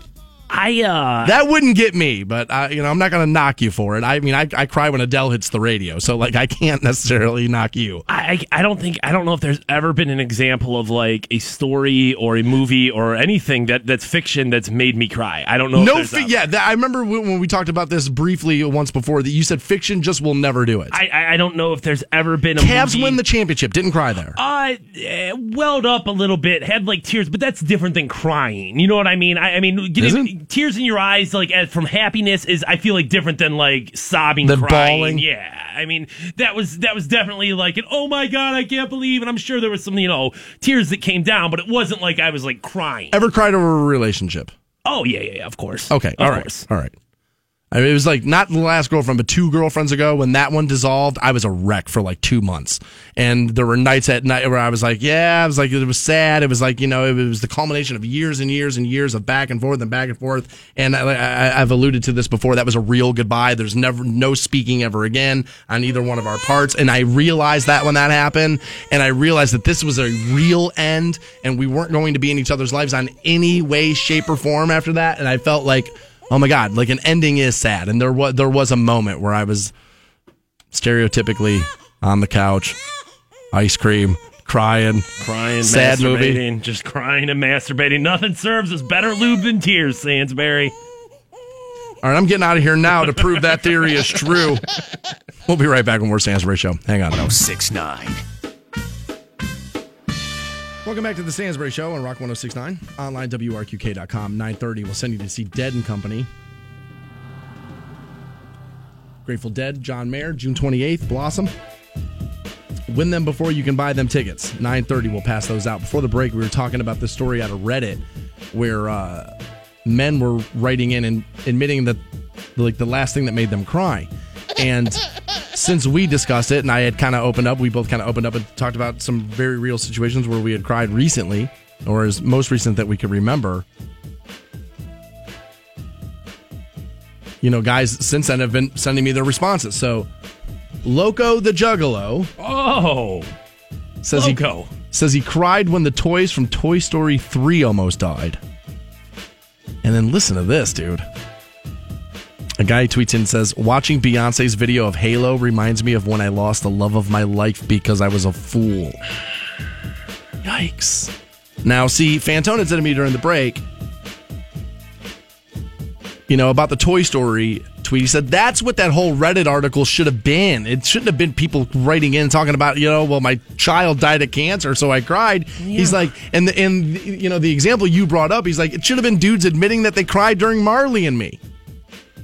Okay, well, hand raised, cried during, cried during Marley and Me. I was living in Lakewood at the I remember this night perfectly. I was living in Lakewood at the time and I was dating this woman who I was wildly in love with. And we were laying on the couch. And she wanted to watch Marley and me. And it was one of those moments where like you're laying on the couch and your girlfriend's like laying in front of you and you're kind of like holding her that way. And towards the end of that movie, if you know Marley and me, you kind of know what happens and she could feel like she turned around because she could feel like my body reacting to the whimpering. Like I was trying to like do the tough guy thing where like I wasn't crying, but my body was still kind of. And she turned around, she looked at me, she's like, "Are you crying right now?" And I was like, "No," and even though I totally was because of Marley and me, and she did. She like, well, she she cry shamed me. Like I wasn't allowed to cry. She called me like every name in the book. That mean girl. Fast forward a few months, she ended up ripping my heart out, making me miserable. I ended up crying on the radio about that. I cried live on the radio about that. Sent her flowers after we broke up. The whole thing. She wasn't having it.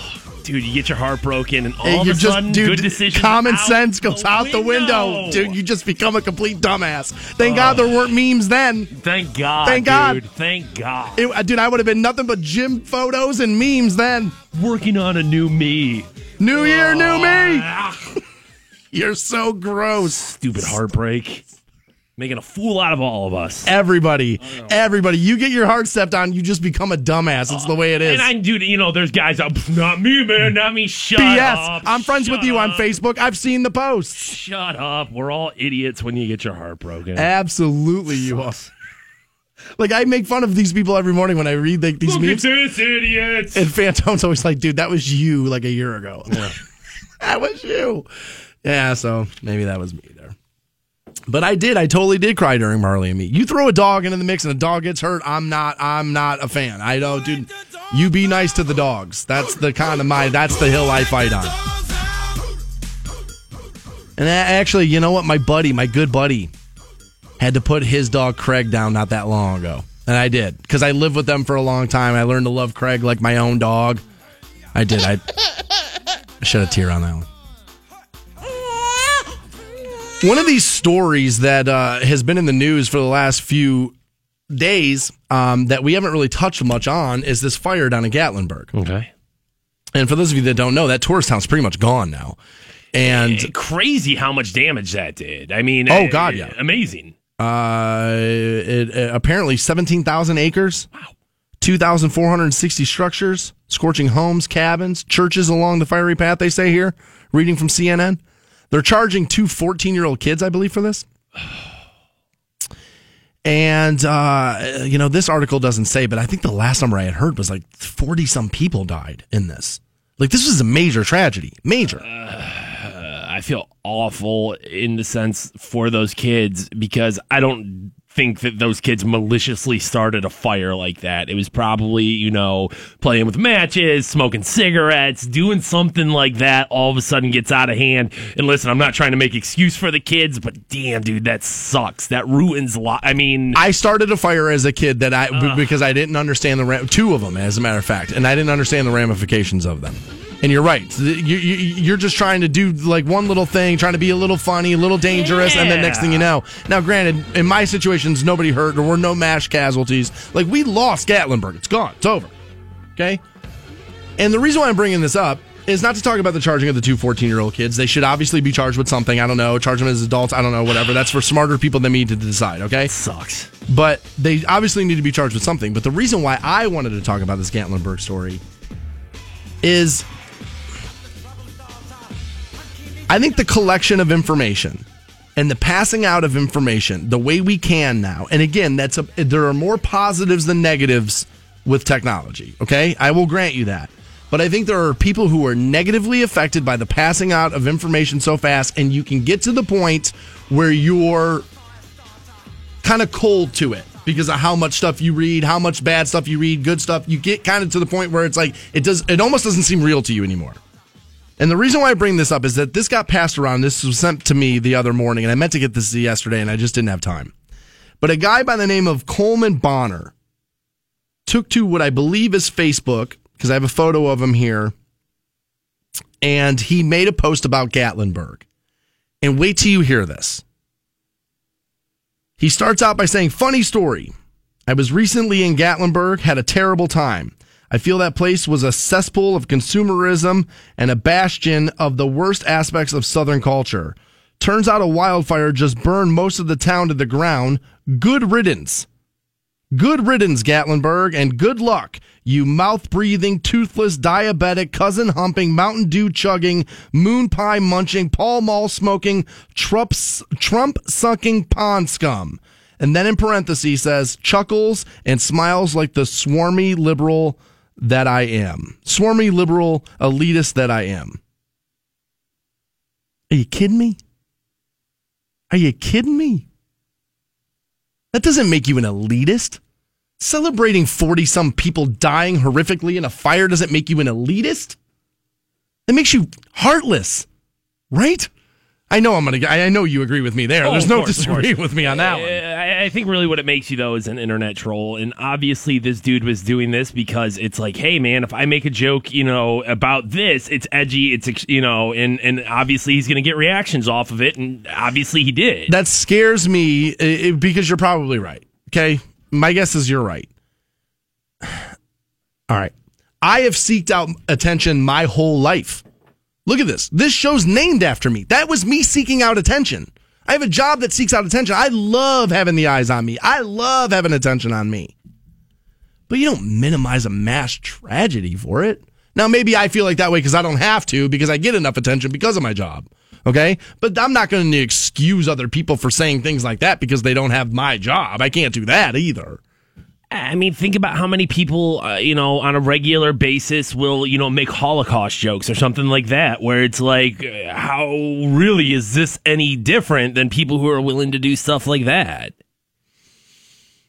There's extremes in comedy, and like you can feel like, all right, that's too far for me. That's over the line. Yeah, but this wasn't comedy. This was good. This was him saying good. I mean, he says good riddance to the town. I, I mean, that's not comedy. Yeah, but I mean, when people are making, you know, throwing Jews in ovens jokes, they're uh, they're they're implying good. You know what I mean? If if, if you're doing what's the difference between a Jew and a pizza, you're implying that you approve of that. Okay, or you, you know where I'm getting hung up on this conversation is that I don't view that as comedy either. Well, I mean, You know what I mean? I agree with you that, that that's not where I am, but there's certainly tons of people out there who on a regular basis go extreme on things like that as trolls because they get a reaction.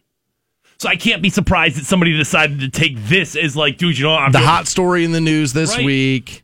Story so hot it lit Gatlinburg on fire. You know what I mean? Like I didn't think about that before I said But it. But there it is. you I didn't know? think about it mean, before I said it. That's what that's what people like this do. And just because this guy's on the left, and most you know trolls, I think get associated with you know The right. the right. They really I- do. But I mean, that doesn't make it exclusive. And and, and of course, somebody's going to take something like this and and try to get reaction out of just it. made it just, I don't know, it just kind of turned my stomach a little bit. I mean, dude, 40 some people died. You know what I mean? Like, and I, yeah, I don't think you do that. And y- you're right about the whole Holocaust thing. You know, I once had a, baro- a radio boss. we were all in a conference room, and he was addressing the whole staff. This wasn't here. I, I should mention that this was years and years ago. And uh, I believe this boss is this my old boss is now in Seattle running a, a rock station out there. And he had the whole staff together.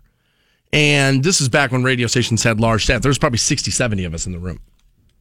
And he said we were in this conference room and we were in there kind of like tightly. And he said, addressing the whole staff, I couldn't believe it.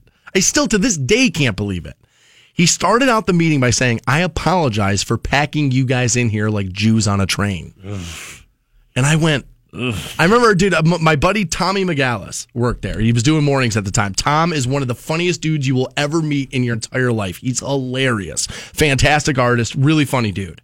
And he and I were sitting next to one another, and he said to me, did we take acid before this meeting? He's Why like, are we? Because, dude, he wasn't Jewish, but he was like, that's not right. He's like, how does he know none of us are?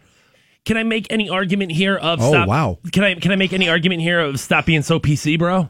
Yeah, why are you so PC about it? Just jokes, man. If you don't like it, don't follow me on Facebook. Stop being so PC. Everyone's politically correct all the time. If I want to say something, I can say something. Stop being so pol- politically correct. I know I'm the anti PC guy, so I'm always going to get asked this question. Um, again, I think there's a difference in between real tragedy and and people like making too big of a deal out of certain things. And I, I'm struggling for an example off the top of my head, but that's a real thing that really happened. And also, no matter what the political correct culture is, as management, I think you have to be careful about the things you say to people. We had a situation like this here in, in this building just earlier this week where not our manager, but a somebody else's manager in this building had no idea he shouldn't say something out loud to somebody. Had no idea because he was pushed into management before re- ready for it. Well, of course, in a work role, then obviously It's a little bit different. Rules, it's a I'm little saying- bit different. On Facebook, if somebody would have said that same thing my boss said on Facebook, my response would be different in the sense of I would go, okay, I still don't think it's funny. I still don't think it's right, but whatever. I could have, I could have, sh- I could shrug it off. I, I'm not personally invested there. I was personally invested in this meeting, so it hit me differently. I can make Gatlinburg jokes. I'm not PC. Uh, that uh, w- do stop being such a. Do you need a safe space? You need a safe space. again my uh, and again this is uh, uh, and i'm made to feel a little hypocritical right here but my whole thing about telling people not to be politically correct and this is where this this is where the world gets really confusing is that i still when i say that i expect people who want to say offensive things to still self-police themselves not to let this be the thing you're saying right? Like, I don't think a world class pundit comedian tours the country and says what this kid said about Gatlinburg. Does he make a joke about Gatlinburg? Maybe. He doesn't say good riddance to you. You deserved this because you bang your cousins and you chug Mountain Dew and you voted for Trump. That was essentially this is that you deserved your town burning to the ground and you deserved to die because of who you voted for. I don't think a comedian who I would argue for not to have to be PC says that. But I don't know. And if he did, I think I would reserve the right to case by case judge it. I guess is would be my point. And again, we're going to get into the PC culture next as Santa Claus said something to a little kid that has the internet up in arms. We'll break it down for you next. Hang on. Rock 1069.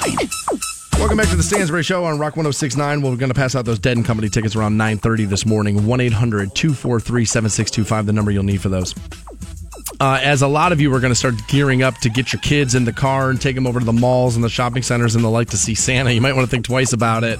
Uh, I, I know a lot of kids cry for the first time, um, just being scared about the whole situation. But sometimes, like Santa can be like, well, like bad Santa, and just make your kid cry. And apparently, I think this was North Carolina where this happened. A young, like nine year old boy had went and saw Santa, and Santa had some uh, well advice for him when he got off of his lap. We'll let you take a listen to the boy himself here. Young boy in North Carolina was getting ready to see Santa Claus with his brother. When he got there, though, there was nothing jolly about this old St. Nick. Nine year old Anthony Mays and his brother just finishing waiting in line to see Santa. Anthony gets on Santa's lap. He asks for a drone and an iPod for Christmas. What Santa said to him next brought the young guy to tears. Oh no! And when I got done, he said, just lay off the hamburgers and french fries, and that really just disrespected me, and I felt awful. Now I'm kind of laughing because of the because of the kid's like you know he's uh he's got the accent there, and if you couldn't make it out, what he said was Santa told him to lay off the hamburgers and fries, and that disrespected him, and he felt awful. And if you miss it, you know, uh, well, that's you know, listen to it again maybe. And when I got done, he said, just lay off the hamburgers and french fries, and that really just disrespected me, and I felt awful. Oh, I know I shouldn't laugh at that. It's bad. And Santa shouldn't say that to your kids. He's a fat kid for sure. Oh, he's totally fat. yeah, he's a He- chubby, chubby little kid. He's totally fat. Like he I mean he was fatter he's fatter at 9 than I ever was. you can like hear the fatness in his voice. Like it, I know there's like the southern drawl to it that's funny, but like you can hear like his chubby cheeks. Like Now I know people are going to hate me, okay? But I think this is funny. I don't think it's appropriate. No, the Santa shouldn't have said it to your kid. and It's of course awful, okay? But and I know people are going to hate me for this. But you know what I want to do? You know what I want to do more than anything in the world? Can I can I hear fat 9-year-old kid slow down? And when I got done, he said, just lay off the hamburgers and french fries, and that really just disrespected me, and I felt awful. I don't know why, but that makes me laugh so That is so funny. now listen, I don't know if Santa should have said it to the No, kid, but not. like eh, you got a fat little kid, you know, Santa, he's got a, a responsibility of Here's what people don't understand: what they're like, what they're blasting the Santa for saying it. Here's what you don't remember: that's 15 hour days of fat ass Americans sitting on your lap all day. Now, is that an excuse? No, but it's a reason, and I think a lot of people are going to fall short on that. Like, dude, if I just took any random citizen and said, "Hey, we're going to put you in front of this store. Probably going to be a little cold. You're going to have to put." Fat kids on your lap all day. Sooner or later, you're saying something to a kid you shouldn't. It's not an excuse, but it's a reason. And when I got done, I can't he help it. said, just lay off the hamburgers and french fries, and that really just disrespected me, and I felt awful. Now here, and I felt awful. Well, you feel awful because you have diabetes, and dude, you're 78 pounds overweight at nine years old. You should have asked Enter for a red flyer wagon so we could drag your fat ass around some more. I mean, he's nine. I know people right now are like, he's nine, you mean dick, but it's funny. It's funny, and I could argue Santa gave your kid the best, the, best gift ever, the gift of good advice. Laying off hamburgers and French fries, good advice, especially when you're that fat at nine. Well, Anthony tore up the picture with Santa Claus, who was Oh. hired by the mall to spread good cheer. And now oh. Anthony says he's not going back to that mall to see Santa again. The boy's mother says instead of an apology, she hopes the city gives that guy a pink slip. Oh, of course she Yes, does. that makes me so sad. Oh, it makes me so sad. I'm just so ah. sad. I'm a local news reporter. It's so sad. Oh my god, I work on TV and I need people to think I'm nice, so I'm so sad. sad. Please think I'm nice. She obviously did not listen to it slow down because She it's did not, not. sad. It's hilarious. She did not. One more time, please. Oh. That was kind of funny too. Well, Anthony tore up the picture with Santa Claus. No matter what you slow down, it's funny. No matter what it is. He is fat, that kid. Just like his cheeks are huge. I mean, his dude, the cheeks on his face look like butt cheeks. He's got butt cheek face. I know he's nine, but it happened in North Carolina. It didn't happen here. I'm allowed to make fun of it. And when I got done, he said, just lay off the hamburgers and french fries, and that really just disrespected me, and I felt awful. I also think he was prepped on his answer there. A nine year old chose to tell you he disrespected him. Well, yeah. I dude. mean, come on. when they put you on the news, they're like, "Hey, this is how you got to." This is what you're going to say. This is what you're going to say. So funny. Santa's passing out the good advice there. That's the best gift you can get. You know who's passing out terrible advice and who should not be passing out advice? Who's that? Johnny Manziel. Okay. But he's passing out advice to future NFL quarterbacks. That in itself is funny. We'll give you that story next. Hang on. Rock 1069. Welcome back to the Stansbury Show on Rock 1069. Online for you, WRQK.com. Head over there and uh, you can watch this video. It's awesome, actually. What porn stars would do if they were president. You know, a lot of people saying, uh, you know, our president elect, Donald Trump, unqualified there.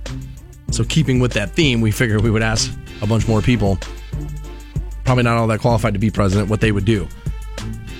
Ask a porn star up right now, WRQK.com.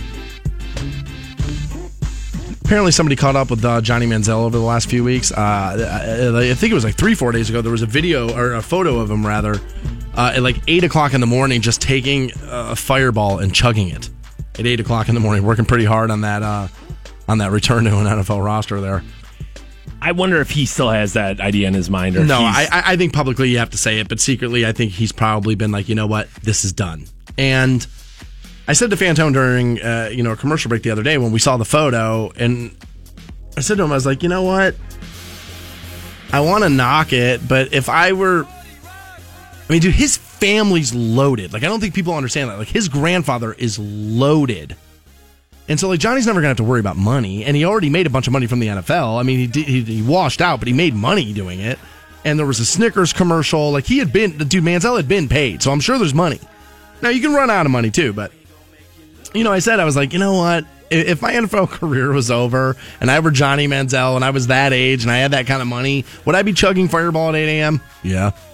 Especially, I mean, like I, I probably would be. now, obviously, when you have a, a serious history with substance abuse, you're going to see a lot of things through a different perspective. Yeah, you go to rehab But- three times, people are going to look at you cross eyed. I mean, homie's on like a cruise, or not a cruise ship, like on a yacht or something. And in a vacation mode, are you going to catch the tall guy chugging Fireball Yes. at 9 a.m.? Of course you are. Yeah, dude, you, you go camping with your girlfriend or something like that. You're, d- yeah, you're going to drink beer at 9 a.m. Sure, Before you are. noon for sure.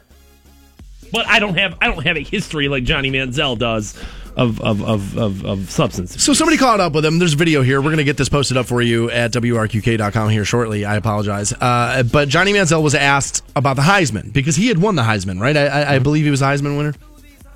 And so they were asking him about uh, the Heisman. Now, one of the kids that's in the running for this is this Lamar Jackson kid out of Louisville, who is he's transformative. That guy. I don't know if he'll be a great pro quarterback, but he's definitely pretty good playing at Louisville. And he's one of those dual threat guys, can throw a little bit, runs the ball pretty well, all that. He's dual threat there. And so they ask Manziel, and he says, Look, Lamar Jackson's going to win the Heisman.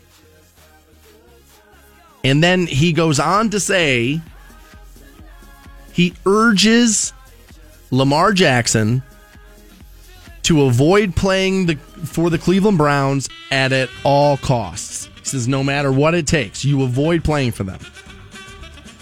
And I want to dismiss this as uh, well, it's Manziel. He's an idiot. He washed out. He had the best opportunity in the world, didn't capitalize, didn't want to put in the work, didn't want to do all this. And all that's true. But I've heard other reputable sports hosts, sports radio hosts, tell Deshaun Watson, who is considered to be the other one of the other big quarterbacks to be coming out out of Clemson, who you'll see play Ohio State. Deshaun Watson's like the, an, an- another one of these guys that everybody wants, and I've heard serious sports reporters say, "Dude, you do the Eli Manning thing, you do the Brett Favre thing." Or not Brett Favre. Uh, you, you do the John Elway thing. You do the Eli Manning thing. Like if they draft, you say no, I'm not playing there, and you hold out. You wait. You do whatever it takes, and you don't play for that franchise and put yourself in the best situation ever. Now, I will admit that if we were talking about another franchise that was run the way this one has been for the last 20 years, if we were talking about another franchise where uh, that played and looked like the, the Cleveland Browns, I would be like, you know what, they're kind of right. You probably should avoid playing there. I don't know. I don't know how you can say anything else, dude. But it's I mean, here, and so I hate it. six quarterbacks this year, dude. Six, six, and zero wins. Six quarterbacks, zero wins. I, dude, I, I if, if I was giving advice to college football players right now, I'd be like, dude, hit the hit, hit the ground, pray pray to the Lord that you do not get drafted by the Cleveland Browns, dude. It's a career ruiner, dude. I, I've said this numerous times about different guys in the NFL. I mean, just imagine like switching the situations, and imagine you know you do got to weigh that in. because I mean, dude, would would would would you know? Would Aaron Rodgers have been Aaron Rodgers on the Cleveland Browns roster? Hell no, he wouldn't have. Never would have had an opportunity, dude. There's plenty of dudes out there. Oh, come on. Hold on, hold on, hold on, hold on. I'm going to respond, and I'm going to say that would he had the success that he had in Green Bay? No. Would he have won the Super Bowl that he won in Green Bay? No. But he would still look like Aaron Rodgers, I think. I I, see. I still think you'd see throws that you'd be like, "Whoa, That's a pretty good throw. I think you'd see it. I, I- well, eh, I mean, Johnny Manziel had a glimpse of potential. Like, yeah, totally out, out. But but would he have been able to develop? Would he have been able to become the player he was? No. no way, dude. Tom No. Brady, I would you know, agree. Tom Brady, Peyton Manning, all these guys who are legends of the game, all these guys who have established themselves as as the best players of the past decade plus. Those dudes would have had zero opportunity getting drafted in Tim Couch's position. Zero opportunity.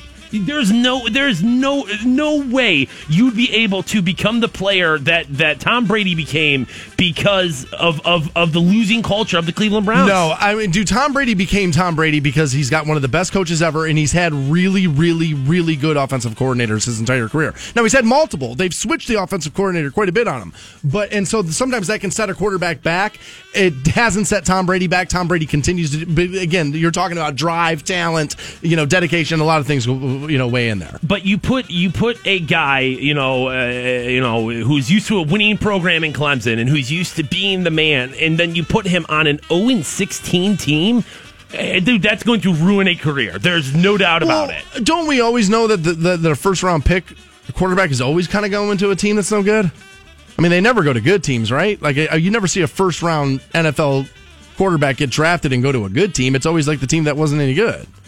So, I mean, by that system, we're going to tell these guys never to go anywhere. Well, the, the Browns aren't just a bad football team. They're a historically bad franchise, dude. It's not like this is an off year for the Cleveland Browns. It's not like, ah, dude, well, you know, we had a uh, we had a big name free New agent coach leave. just came in. It happens. LeBron James left the team. The Cavs sucked for a while. Okay, that makes sense, dude. The Browns have been uh, just abysmal for the past twenty years. I, dude, I, I, I, I, if if I were an NFL prospect right now and uh, my name were circling the the Browns rumors mill, oh, I'd be terrified. Yeah, I got to admit, like, if I was a college quarterback right now, I wouldn't be pumped about playing there. Last thing in the world I would want, Dude, dude. it's gray, it's cold, it snows six months out of the year, and we're going to get blown out by 24 every week. Yeah, there's not a lot of upside there. That's why you have to rely. That's why the Browns have to rely on the draft. You tell me a good free agent that wants to go play in Cleveland. Nobody is that answer. Nobody. If you have options, like people keep saying Tony Romo. Tony Romo's not coming here. Tony Romo's going to Arizona. Maybe the Jets. He's going to go to a team where, I mean, well, the Jets are abysmal too, but he's going to go somewhere. I mean, dude, Tony Romo's going to have options. He's not going to play for the Cleveland mess. You better hope Lamar Jackson or Deshaun Watson comes here. You better hope that. Or you hope that Hue finds a guy deep in the draft, kind of like how Dallas found Prescott, Dak Prescott, and kind of works with him. That's a lot of hope in there. career ruiner. You get drafted by the Browns. See you later, all hopes and aspirations. Do you think Tim Couch would have been a great NFL quarterback?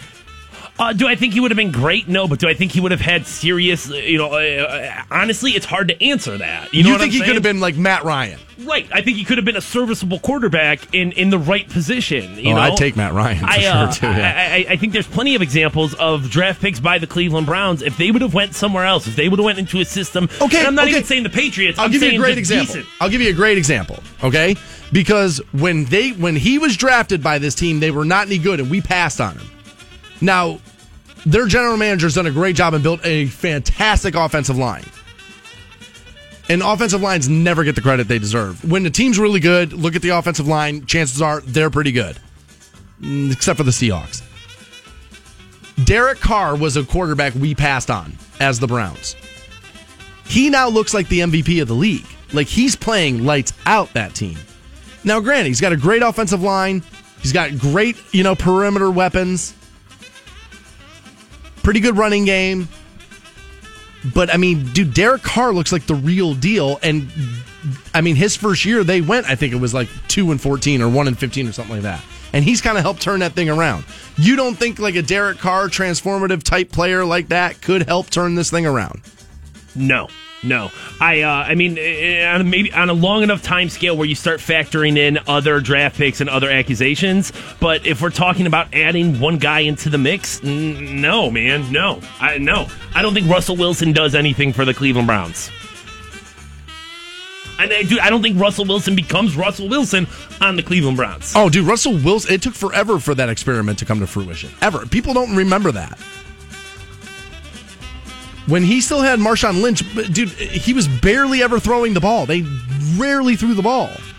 It wasn't until Marshawn went and they were like, "Oh my god, we got to reinvent this offense." That they let Russell be Russell, and then all of a sudden he looks like like he's pretty good. But before that, he wasn't doing that. That was situational how that happened. And the Browns are an awful situation at all times. Every situation they're in is awful. You know, I've heard smart football guys, guys who know way about way more about this stuff than I do, say you start at the center position and you work your way out. All these teams that are no good try to get all these free agents on the perimeter, go get all these diva wide receivers, and you never win games. You, you'll win a few in season games, but you're not winning playoffs. You're not winning the Super Bowl with perimeter players. You're just not. You got to get tough on the line.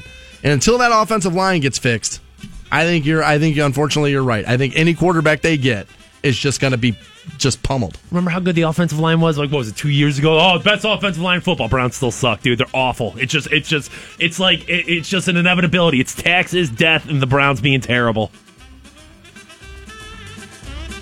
The best thing about working for the Browns is you get that lucrative Mr. Hero endorsement. Oh, dude, just all the Romanburgers you can eat. Sign me up. I can hold a clipboard as well as anybody else. All right. We have those Dead and Company tickets June 28th out of Blossom. We'll get you hooked up with those. Next on the Stansbury Show. On Rock 1069. Welcome back to the Stansbury Show on Rock 1069. Online, WRQK.com. Still have those Dead and Company tickets. We'll pass those out here shortly. 1 800 243 7625, the number you'll need for those. I, uh, I guess I missed this yesterday, but uh, like people seem to be making a big deal out about this, um, this Time magazine cover with Donald Trump.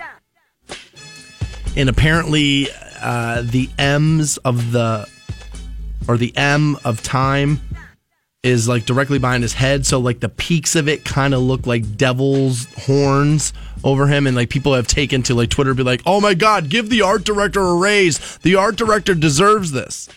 Look how funny this is. And I'm not sure it was done purposely or if it was just, well, you got to frame the picture in the center and so it's going to be right over. And you go back and you look, and like Bill Clinton had like the the peaks of the M over his head too, and, on his first Time magazine cover, like when he was first elected. And people are like out there like seeing, oh, Time magazine's trying to dig at Trump, and I'm like, I don't think so. I think it's just framing the photo properly, and then that's where it lies. I don't think this was like conceived.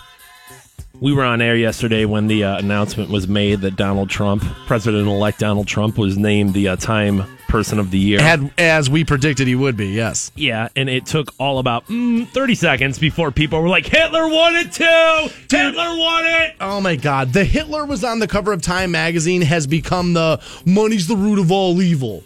Like people just, it's like the one thing you know, and so you just re- like like First and Second Amendment. Those are the two you know, so you recite them at nauseum. You- You're right about that. It's so annoying. It did not take long. And No, it like, didn't. Stalin was on it, and Hitler's on it, and Putin's on it. Now Trump's on it. And I'm like, yeah, but so is Obama, and Bill Clinton, and, and Gandhi, and everyone needs to relax. Everyone just needs to chill out. It's not, dude. People think that Time Magazine's Person of the Year is like like a good award. It's not necessarily because you did something great. It's just you were the story, right? yeah, and why why do we get worked up about what who Time Magazine's Person of the Year is? I mean, like, do, do, who won it last year? I don't know. I don't care. I, so now all of a sudden Trump wins it, and I'm like, oh, it's so terrible. That Wasn't it Caitlyn Jenner last year? I think she was the Woman of the Year or something like Oh that. Oh yeah, she was Woman of the Year. But I don't think that was Time. I think that was like Sports Illustrated or something like that. And we all That was Sports Illustrated. And we all lost our mind. And we all lost our mind. And now we don't even remember what goddamn award it was. And we dude, we did it. We all lost our mind a year ago about that. Oh my God, Caitlyn Jenner, does she have a dong or not? Ah! And we don't even remember what award it was. Who Okay. cares? Okay, well you brought it up. Fair question. I, I, I don't know the answer. Does Caitlyn Jenner have a dong? What's the what, what's the dong count there? I think she. I think she's still standing at one. I think. I didn't know that. I wasn't sure how far. No, because she went with the, the whole thing, right? Like, I think she takes like like hormone therapy or something. But I think she still has a dong. interesting. Can't believe she won it! Ah! Who, what, what award were The, we yelling the only about? thing about that, the whole Caitlyn Jenner Woman of the Year thing that I did think was funny is somebody pointed out that it's like, how are you going to have a woman of a year who hasn't been a woman a full year? Like, that's kind of funny and true. But again, she was just the story. It was Glamour magazine that we were all screaming at each other. Is that what So it was? Just chill the f out, America. I rem- remember when it was the bravery thing. Remember it was that, and then everybody had to like show you the photos of like a soldier carrying another soldier on a back and still firing a weapon, and that's bravery. And like Caitlyn, and I admit, and, and, and I agree. I don't think what Caitlyn Jenner did to, is bravery. I, I- I- that's it's something. Think- bravery isn't the right word. I think to put yourself out there in a public fashion like that takes some bravery. I don't know if that necessarily means that she deserves an award for it, but like eh, everyone just needs to chill out. What are you guys getting all worked up about? Ah, Trump, look at him, Hitler, look at him, they look the same. Again, r- to comparing any one of our politicians to Hitler, you are lacking the historical perspective on how awful Hitler was. You're, you, that's what you don't understand is that you're trying to make yourself sound so smart, and in reality, what you're doing is making yourself look very, very stupid. You're lacking the historical perspective of what Hitler had done well, you know, Trump doesn't have his power yet. He doesn't have his power yet, and so it could be that bad. No, it can't. No, it can't. The world's different. We have more laws, we have more systems, and our president doesn't have free reign the way Hitler had. Just doesn't have it. As a matter of fact, Michael Moore is out there now doubling down as he was the guy who told you Trump was going to win and everybody thought he was nuts. He's now doubling down now, Michael Moore is, and saying that the Electoral College is going to stop Donald Trump from taking office. Now, again, we all laughed and thought he was crazy when he said he was going to win. so now I'm like, well, dude, maybe Michael Moore's right. Maybe maybe that'll happen. And you notice I've been saying since the election that America's on the witch hunt. They want to get their guy. And I've said I don't know what goes into like not allowing somebody to take office or this and that. I don't know everything that goes into that. But it feels like America wants to get their man. And this feels like the right time in this country for something like that to happen. For that grassroots movement to be rewarded. I I I, I feel it. Coming. A friend of mine actually texted me yesterday. We haven't talked much about this this week either. This whole heartbeat bill. Okay, we'll probably get into a little bit more of this a little bit further tomorrow. If you don't know what the heartbeat bill is, I don't have enough time to go all the way into it right now. Do a little Google research, you'll find out. All right, but she works at a Planned Parenthood in the Pacific Northwest. And she said to me, she's like, this thing just makes me really, really sad. And we started talking about Trump and like this whole thing. And, you know, she's a young woman and she feels like this is a tough time to be a young woman and all that. And, you know, and I reminded her, I'm like, in any decade throughout history, young women, young uh, minorities would be telling you this was the hardest time to be a young woman or a young minority. We shall get through this the way we have gotten through other things. Not that what's happening right now is okay, but we shall overcome. And I was just kind of like, you know, helping her walk through that. And we started talking, and she was like, you know, Trump's one thing. You're right. Maybe they stop him. She's like, but Pence is worse. Like, Pence is actually the guy who's like, dude, tr- none of these things are uh, like, and now the heartbeat bill is not necessarily a Trump and Pence thing, but Mike Pence does believe in, I mean, he's a right to lifer. And so, like, she's more terrified of him than she is of Trump. And I would have to agree that I think Pence is the scarier of the two dudes overall. Well, I, I think Because I think a lot of those are his policy, and Trump just kind of goes along with stuff. a lot of social issue things, you know, and if you want to, I don't want to call it better or worse, but I mean, a lot of social issues, he's considerably more conservative when it comes to stuff like that. Yeah. But at least he has experience in governing people. At least he has experience of like doing the job that's in front of him. So I don't know who I uh, who I would say is worse. Yeah, that's a bad game of Russian roulette there. The one we're facing. It's going to be interesting. Did you see Trump tweeted out uh, something about a union leader at Carrier? Yeah. And now the guy's getting death threats. Like, dude, yeah, I don't know. You're the president. I mean, yeah, yeah, they got to think things through. Is a president never allowed to express displeasure with the way something with a meeting went down, or by the by the performance of somebody, or is it just how he did it? I think it's how he did Okay, it. Okay, I mean that's fair. That's fair. I just I like the the president saying like this wasn't done properly or holding people accountable. President elect, whatever. And, and, and what it all came down to is the facts, and it came down to this: this union president said, "No, you didn't save two thousand jobs. You saved eight hundred jobs." And that's when it turned into, "Oh, he's awful. He's terrible," and like blasting him on social media. And it's just like, dude, you're the you're the president elect, man. Eh, Put Twitter. You got, eh, dude. You, you got to think down the field. I would have said again, if I were Trump, what I would have said is, okay, you want to split hairs with me? I still saved 800 jobs. That's what I would have said. I would have kept it on the positive. Well, but then at that point, why did you lie about it in the beginning? Right. I get that. I'm not I'm not arguing. I'm not saying what he did was right. I'm saying if it had uh, being called out for it, I would always go back and highlight the positive of what happened. I wouldn't highlight the negative of somebody else. But I mean, in his response, the guy says you saved 800 jobs. There are a lot of people who are going to hear that as, oh my God, Trump saved 800 jobs. That's a lot of people. Imagine if I came in here tomorrow morning and said the biggest employer in Canton, Ohio was going to get rid of 800 people today. That's a major shift. Sure, it is, but uh, but uh, when you said, "Hey, I saved two thousand jobs," and then you come back two minutes later and say, "Oh, well, I was wrong. It was 800. I mean, come on, dude. Like, be correct. I want you to be correct. I agree with that. Okay, we're not arguing that. I'm saying in response to the guy from Carrier, what I would have said is, okay, maybe I, you know, maybe those facts have been presented to me wrong. I still would li- like to highlight the positive, which is the, the move, the, the deal that I have struck is saving 800 paychecks. Have the, have the facts of that been presented to you wrong? well, no, because the guy from Carrier admitted it. So no, But but how can I take anything you say when you have a blatant disregard for facts? he has a blatant disregard. He likes to get a little loose with figures, and that's scary. But I again will remind you and everybody else listening. If you think Donald Trump is the first president to be a little loose with figures while he's speaking to you in a professional manner, on an official manner, you're insane. And I, dude, Barack Obama was president for eight years. If I spend the rest of this afternoon going back and looking for it, I can find a place, more than one, I would imagine, where he didn't have the facts right when he was speaking into a microphone professionally. I bet I could. I don't have the example off the top of my head, but it, he was president eight years. Did that happen? Of course it did. Now, I would say that the difference there, because I want to be fair to it, the difference there is that may have legitimately been a mistake where I don't think Donald Trump cares as much. I think Barack Obama probably cares about being accurate more. I think he probably cares about that more. But we can we can argue back and forth of what Donald Trump does right, wrong, this and that. What I said all during the election though is he's got a shot. Now, the week of the election, I thought Hillary was going to clobber him because by then the media had told me it's over. We've done the count. It's over. She wins easy. And I was like, and then so then I just bought into that. I bought into the math of it. I bought into the Vegas math of it. It's going to be an interesting four years. Personally, I don't think it's going to be all four years.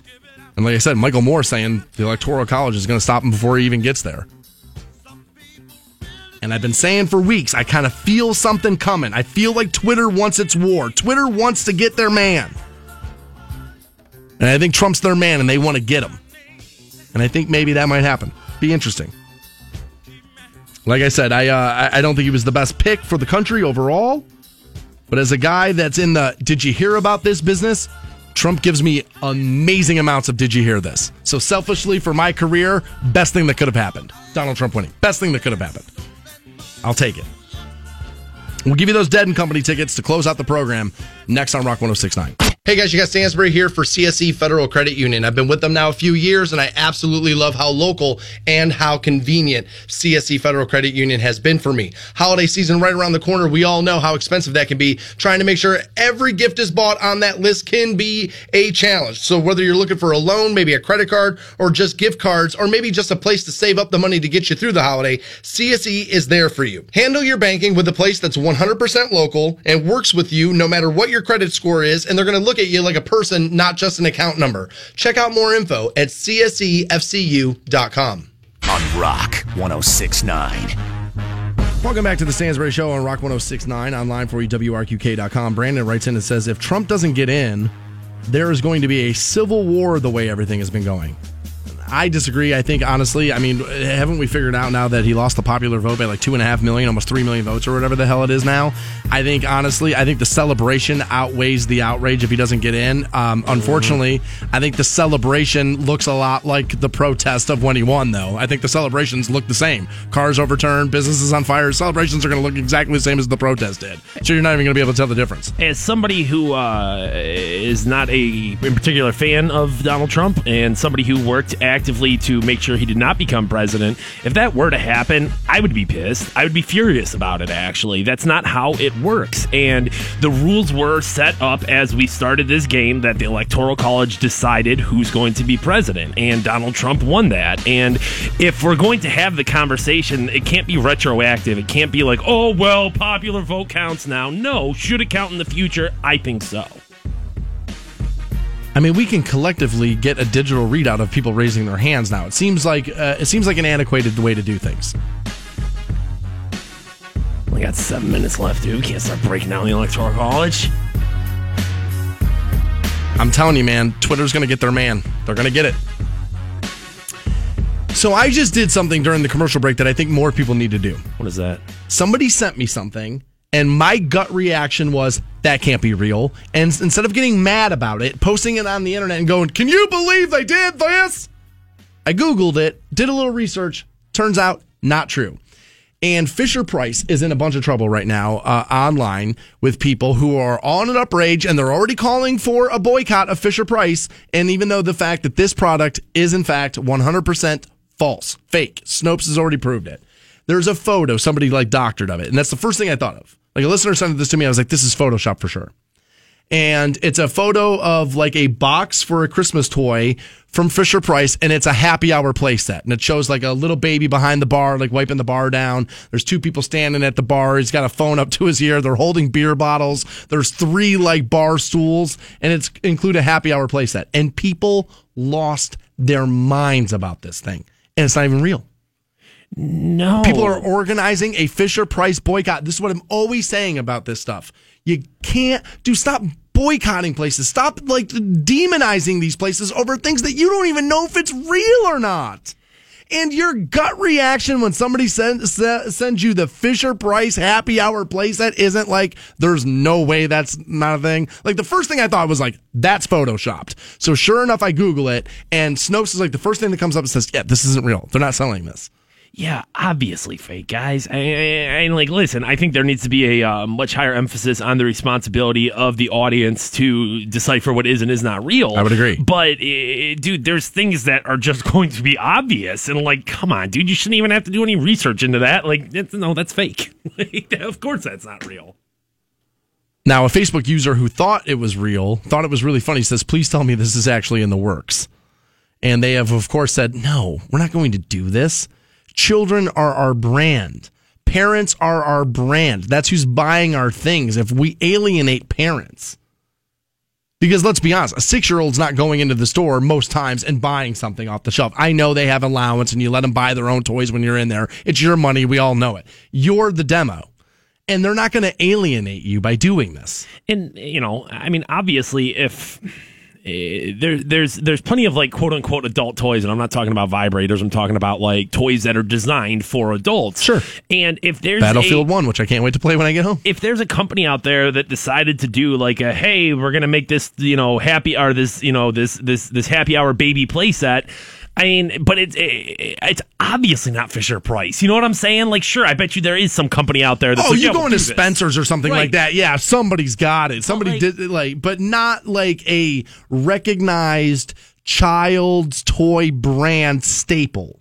Quit being dumb, guys. Come on, we're better than this. Like, come on. You thought that was real? 20 seconds on Google is what it took me to find out that that wasn't real. 20, which that's less time than it took you to copy and paste the link, post it in your Facebook profile, and bitch about it. Way less. And it was disproved. It's crazy, man. You think Fisher Price is actually going to have a happy hour playset? That's hilarious. Little kids holding beer bottles? Not going to happen. Not going to happen. We have Dead and Company tickets. They're playing Blossom June 28th. Call our tenant 1 800 243 7625. We'll send you those. Aside from that, we are done for this whole day. We will be back at it live tomorrow morning, 6 a.m. on Rock 1069. Have a great day.